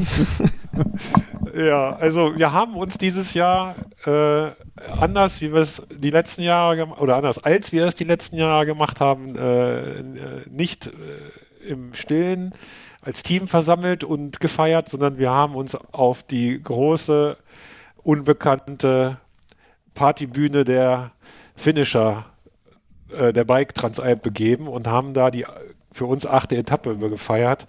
Es war eine Party, wie ich sie selten erlebt habe, mit einem Team, mit einer Community, mit allem drum und dran, mit Siegerehrung, mit Essen, mit Trinken, mit Tanzen, mit tollen Gesprächen und Austausch, in den Arm liegen, Wein, Tränchen verdrücken, alles, was dazu gehört. Es war die beste Party, die ich je erlebt habe.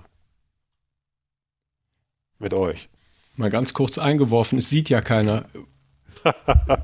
Während ich deinen Worten gefolgt bin, Thomas, Gänsehaut. Und das ist wirklich so ein Gänsehautmoment. Es war ja eine riesige Fete, natürlich für uns als Team, Coffee and Chainrings, aber letztendlich auch mit Veranstaltern, Organisatoren, Streckenposten. Man hat sich ja mit jedem unterhalten und gelöst, freudig, einfach nur positiv. Das war eine ganz, ganz tolle Stimmung und Atmosphäre. Markus, du hast eben schon was angedeutet. Ja, ich habe gesagt Paradedisziplin, aber was am meisten im Kopf geblieben ist, ist eigentlich das gemeinsame Bild mit allen auf der Bühne dann oder auf dem Siegertreppchen. Ja, was halt zeigt, ne, dass es eine großartige Teamleistung war. Und ich glaube, an dem Abend, da haben wir uns einfach belohnt für die ganzen Strapazen, den ganzen Stress und ja, dass wir da alle so zusammen waren und mit dem Henry und mit dem Karl Platt und wie sie alle heißen, also auch keine Unbekannten in der Szene, ja, waren, glaube ich, alle froh, dass die Transalp 23 dann doch so gut da von der Bühne gegangen ist. Das haben wir uns auf jeden Fall verdient.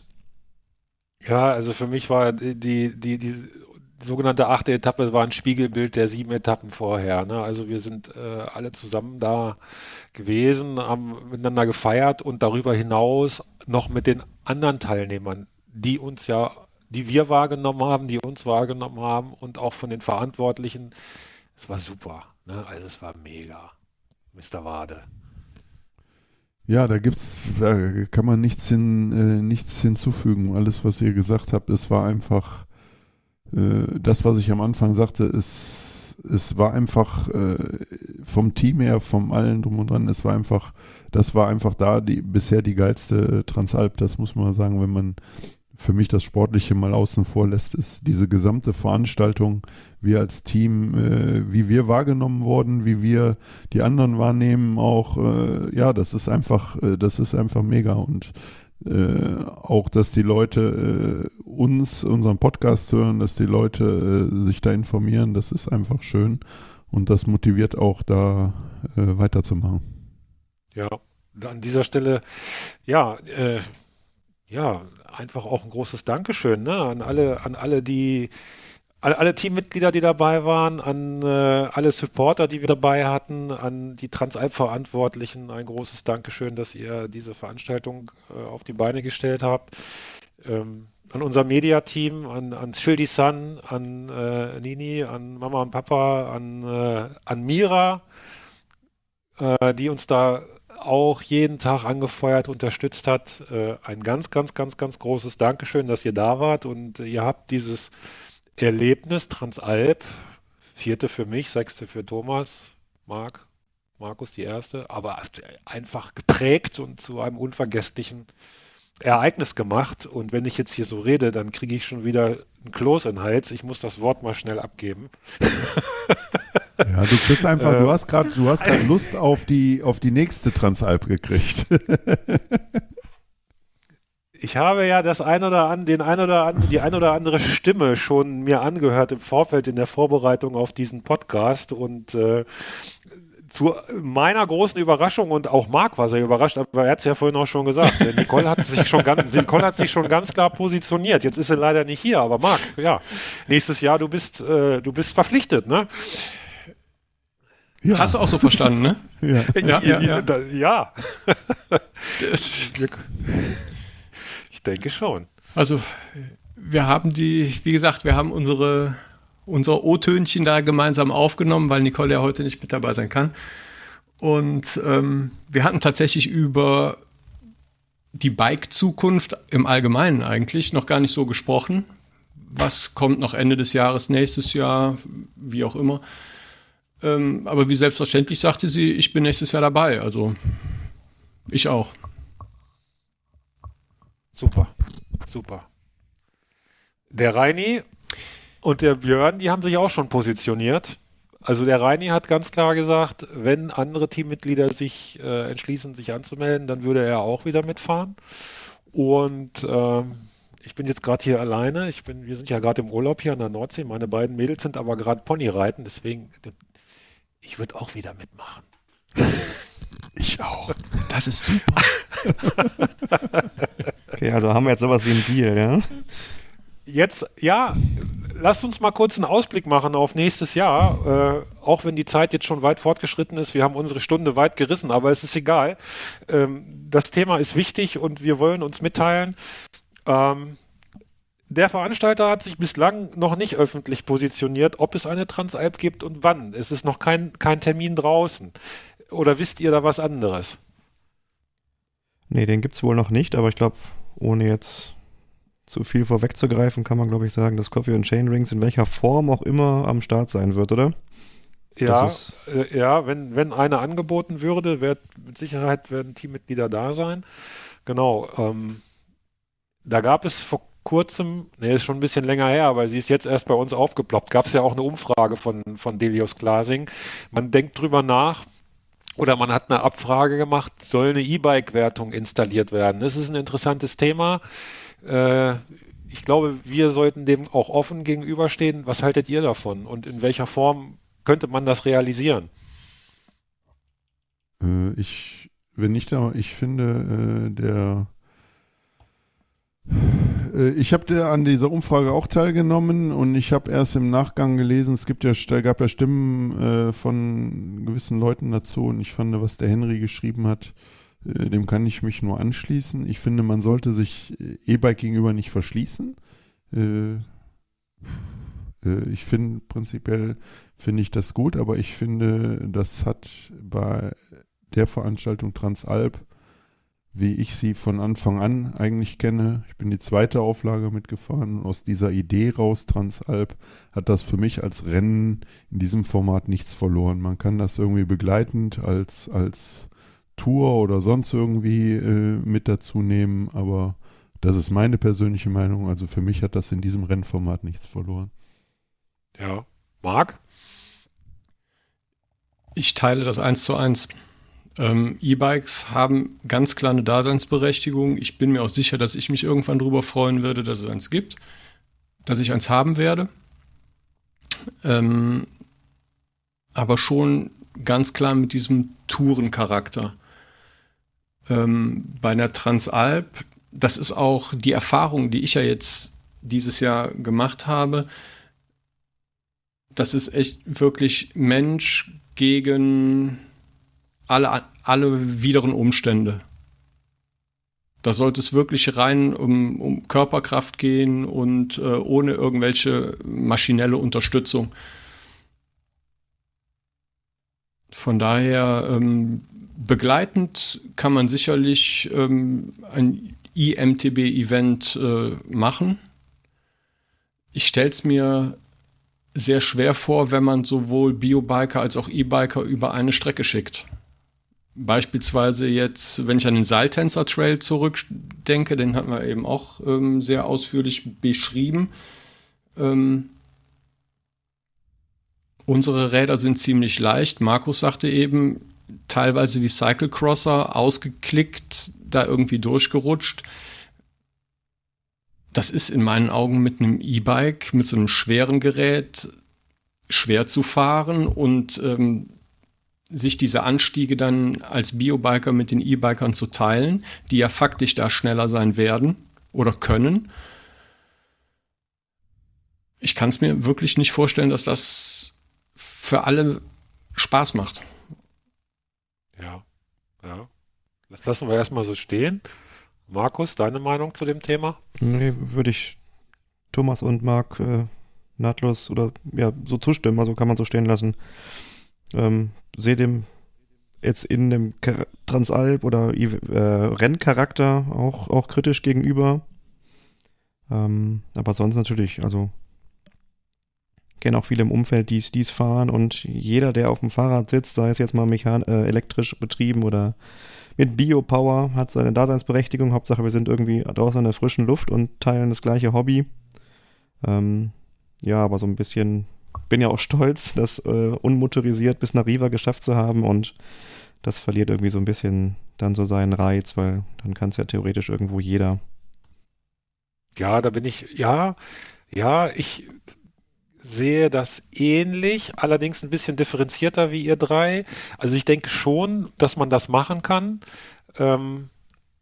Der Einwand von Marc gerade mit den Schiebepassagen oder gar Tragepassagen, das ist mir jetzt gar nicht so bewusst gewesen. Also klar, wenn die Strecken allerdings angepasst werden müssen, dass ein E-Biker, der ja sein 25 Kilo schweres E-Bike gar nicht tragen kann wahrscheinlich, weil Schieben ist ja kein Problem, die haben ja Schiebehilfe, alles drin, also da kann man vielleicht sogar besser hochschieben, Schiebepassagen, aber es gibt ja auch Tragepassagen.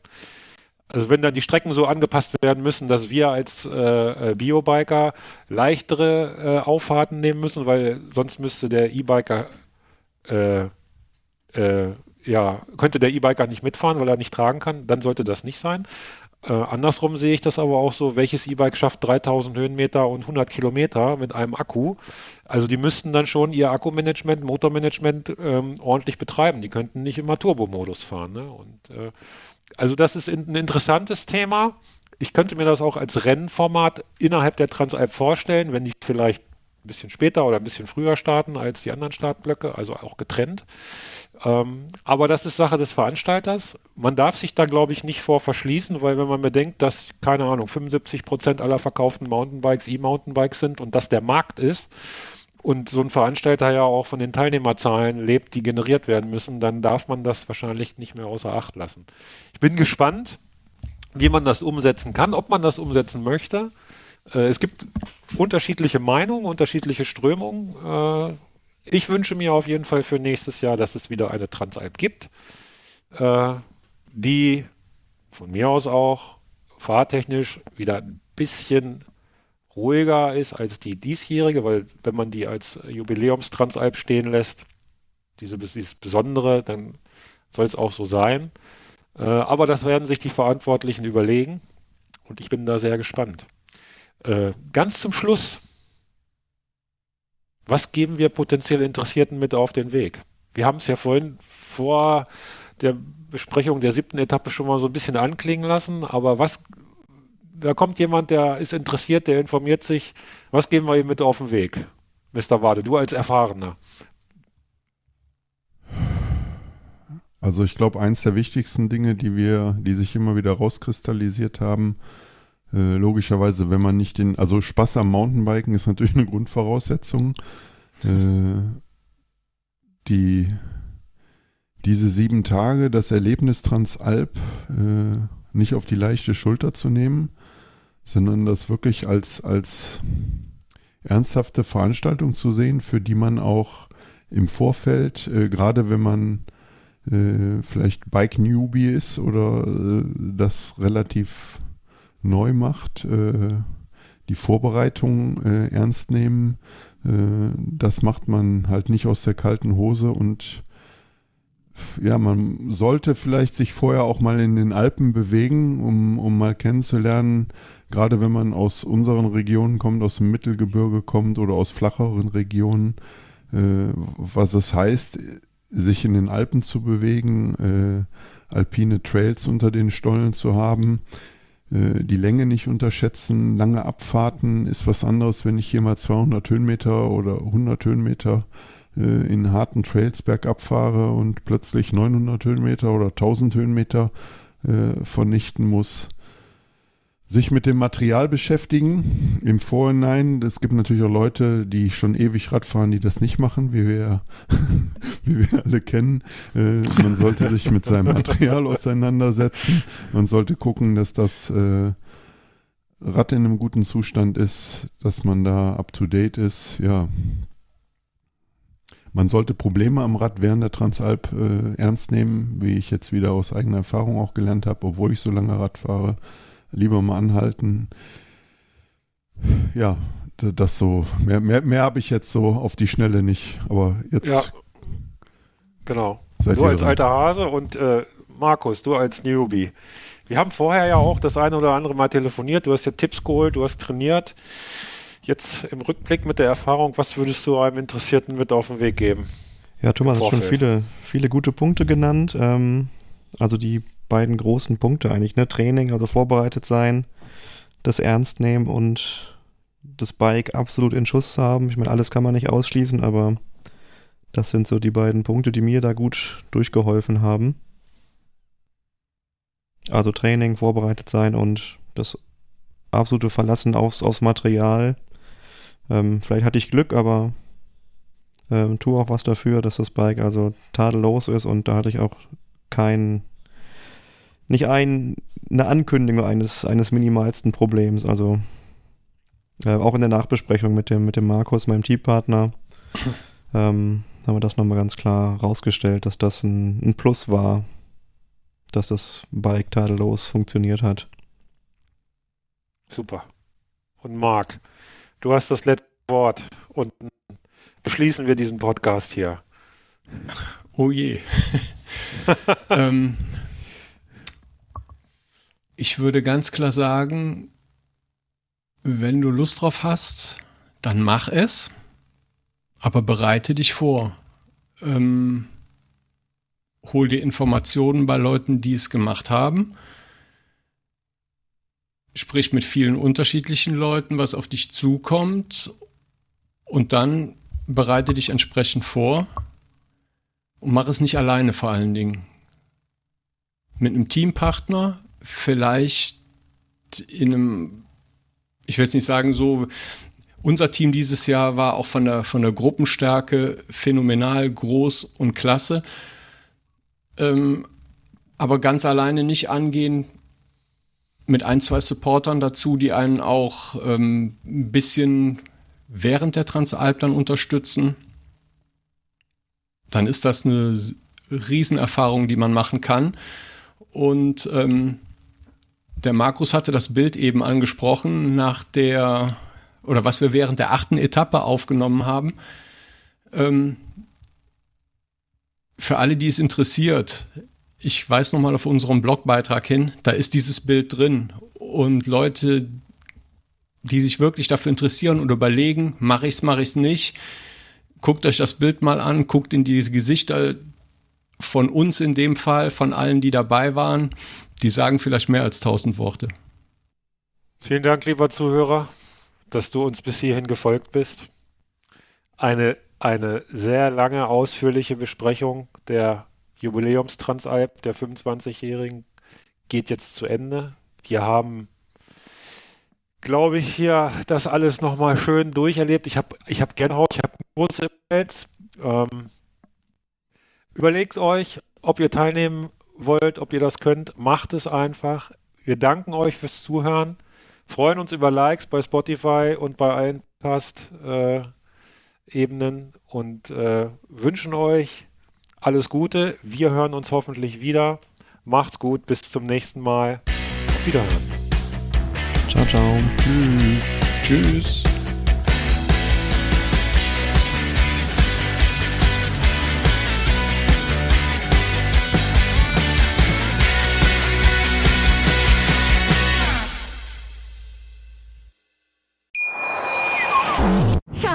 Ich bin neu verliebt. Was?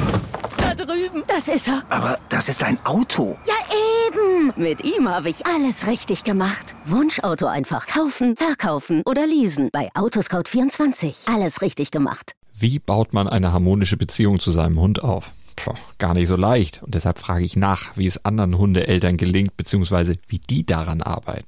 Bei Iswas Dog reden wir dann drüber. Alle 14 Tage neu mit mir, Malte Asmus, und unserer Expertin für eine harmonische Mensch-Hund-Beziehung, Melanie Lippisch. Iswas Dog mit Malte Asmus. Überall, wo es Podcasts gibt.